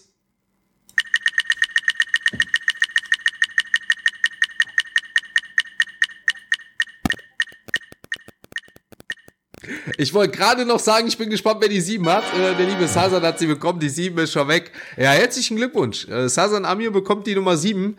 Ähm, ja, was soll ich sagen? äh, ja, das ist die sieben, was soll ich sagen? Also, ne? Ob da jetzt noch was ausbricht, keine Ahnung. Freut mich auf jeden Fall, ja. Ähm, Gehe ich nochmal auf die Kollektion zurück. Ne, Stoner Cats jetzt nicht. Hier, wie gesagt, Sasan, äh, mega cooles Bild. Ähm, ja, war ja auch ein der Künstler, mit dem ich das erste Podcast-Interview gemacht habe. Das passt wie die Faust aufs Auge mit Sasan. Ja, fand ich auch sehr sympathischer Künstler. Ähm, ein Hustler durch und durch, das kann ich euch sagen, was dieser Mann auch auf der Fotopia abgerissen hat. Ich glaube, der war der Mann mit den meisten Masterclasses, die er gehalten hat, zehn Stück. Ich habe ihn nur gesehen. Also wie gesagt, das, was ihr sonst vielleicht von mir kennt, immer von einem Ding zum anderen und kaum Zeit. Äh, das war Sasan so auf der Fotopia. Deswegen verstehen wir uns auch sehr, sehr gut und ich halte sehr viel von ihm. Also nicht nur als Künstler, sondern auch als Menschen. Äh, deswegen freut es mich äh, ja umso mehr, dass er ja, ich habe es jedem gegönnt, aber er hat es auf jeden Fall verdient, das kann ich nur sagen. Dann würde ich sagen, ähm, ja, machen wir gleich mit dem nächsten weiter. Mache ja das liebe Spinnerrad auf, lösch mal eben die sieben hier raus. Und wenn du auch fertig bist, Jan, würde ich sagen, fange ich an mit der nächsten. Mach ruhig den nächsten. Ich werde ne nebenbei immer wieder Perfekt, perfekt, klar. alles klar.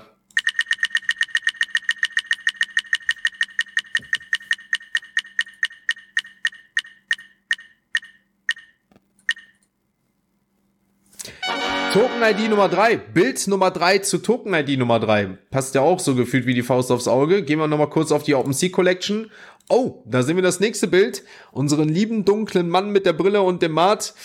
Ich bin's nicht. Man sieht's vielleicht einmal, hm, ja, vielleicht so Bart, Bartzuwachs ist jetzt nicht so bei mir da, würde ich sagen. Deswegen, vielleicht habe ich mir auch angesteckt, wer weiß es nicht. Vielleicht kommt da auch irgendwas, vielleicht bin ich's doch.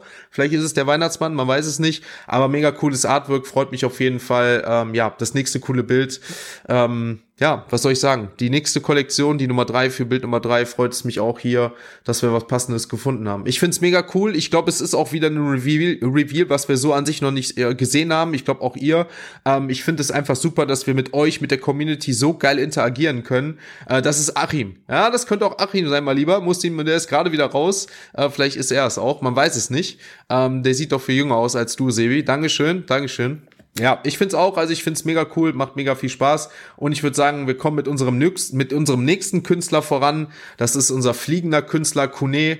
Ähm, ja, würde sagen, Dennis Kunert, fangen wir auch gleich an. Auch dazu habt ihr natürlich auch die Möglichkeit, euch die Podcasts von den jeweiligen Künstlern auch nochmal im Nachhinein anzuhören. Legen wir damit los mit unserem lieben Kune. Suchen wir mal das liebe Spinnerrad, löschen die Nummer drei noch hier raus, damit die Token halt die raus ist. Vier haben wir noch. Los geht's.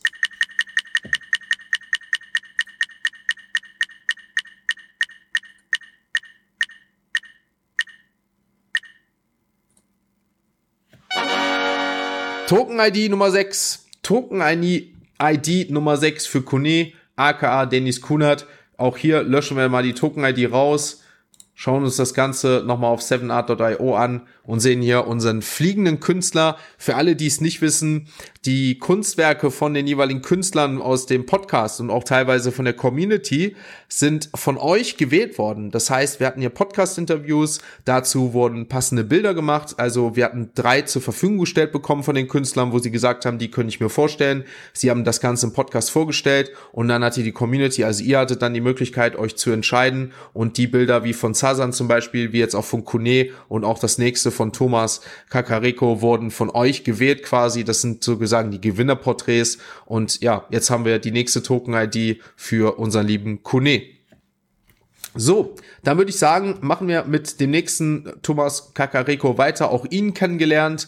Auch er hat einen Print äh, unterschrieben auf der Fotopia, was äh, ihr Ende der Woche noch bekommt. Dazu würde ich sagen, gehen wir gleich nochmal ein, äh, wenn wir das nächste, ähm, das nächste Review gemacht haben. Los geht's. Drei sind noch übrig.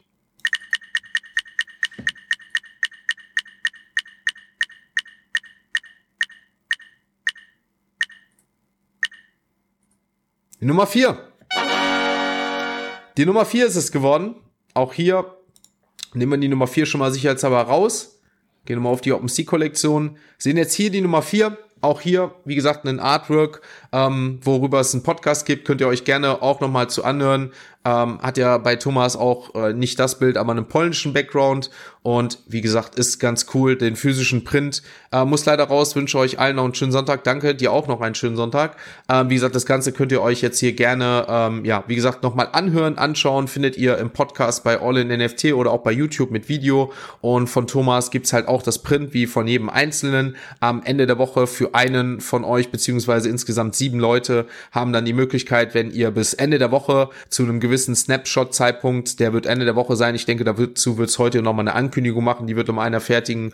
Ähm, ja, haben, würde ich sagen, kommen wir dann äh, ja dazu nochmal und dann werdet, ein, werdet einer, einer die Möglichkeit haben, beziehungsweise sieben Leute dann einen Print zu gewinnen mit jeweiliger Unterschrift, vielleicht noch von den Leuten, die auf der Fotopia waren. Finde ich ganz cool und auch noch eine Utility, die dann mit dazu kommt. So, dann würde ich sagen, kommen wir zum nächsten und kommen zu den Lehmanns. Auch hier ein Bild, was wir freundlicherweise von dem Künstler von den Lehmanns bekommen haben und würde sagen, ich quatsch nicht mehr länger, sondern legen los mit der nächsten Token-ID.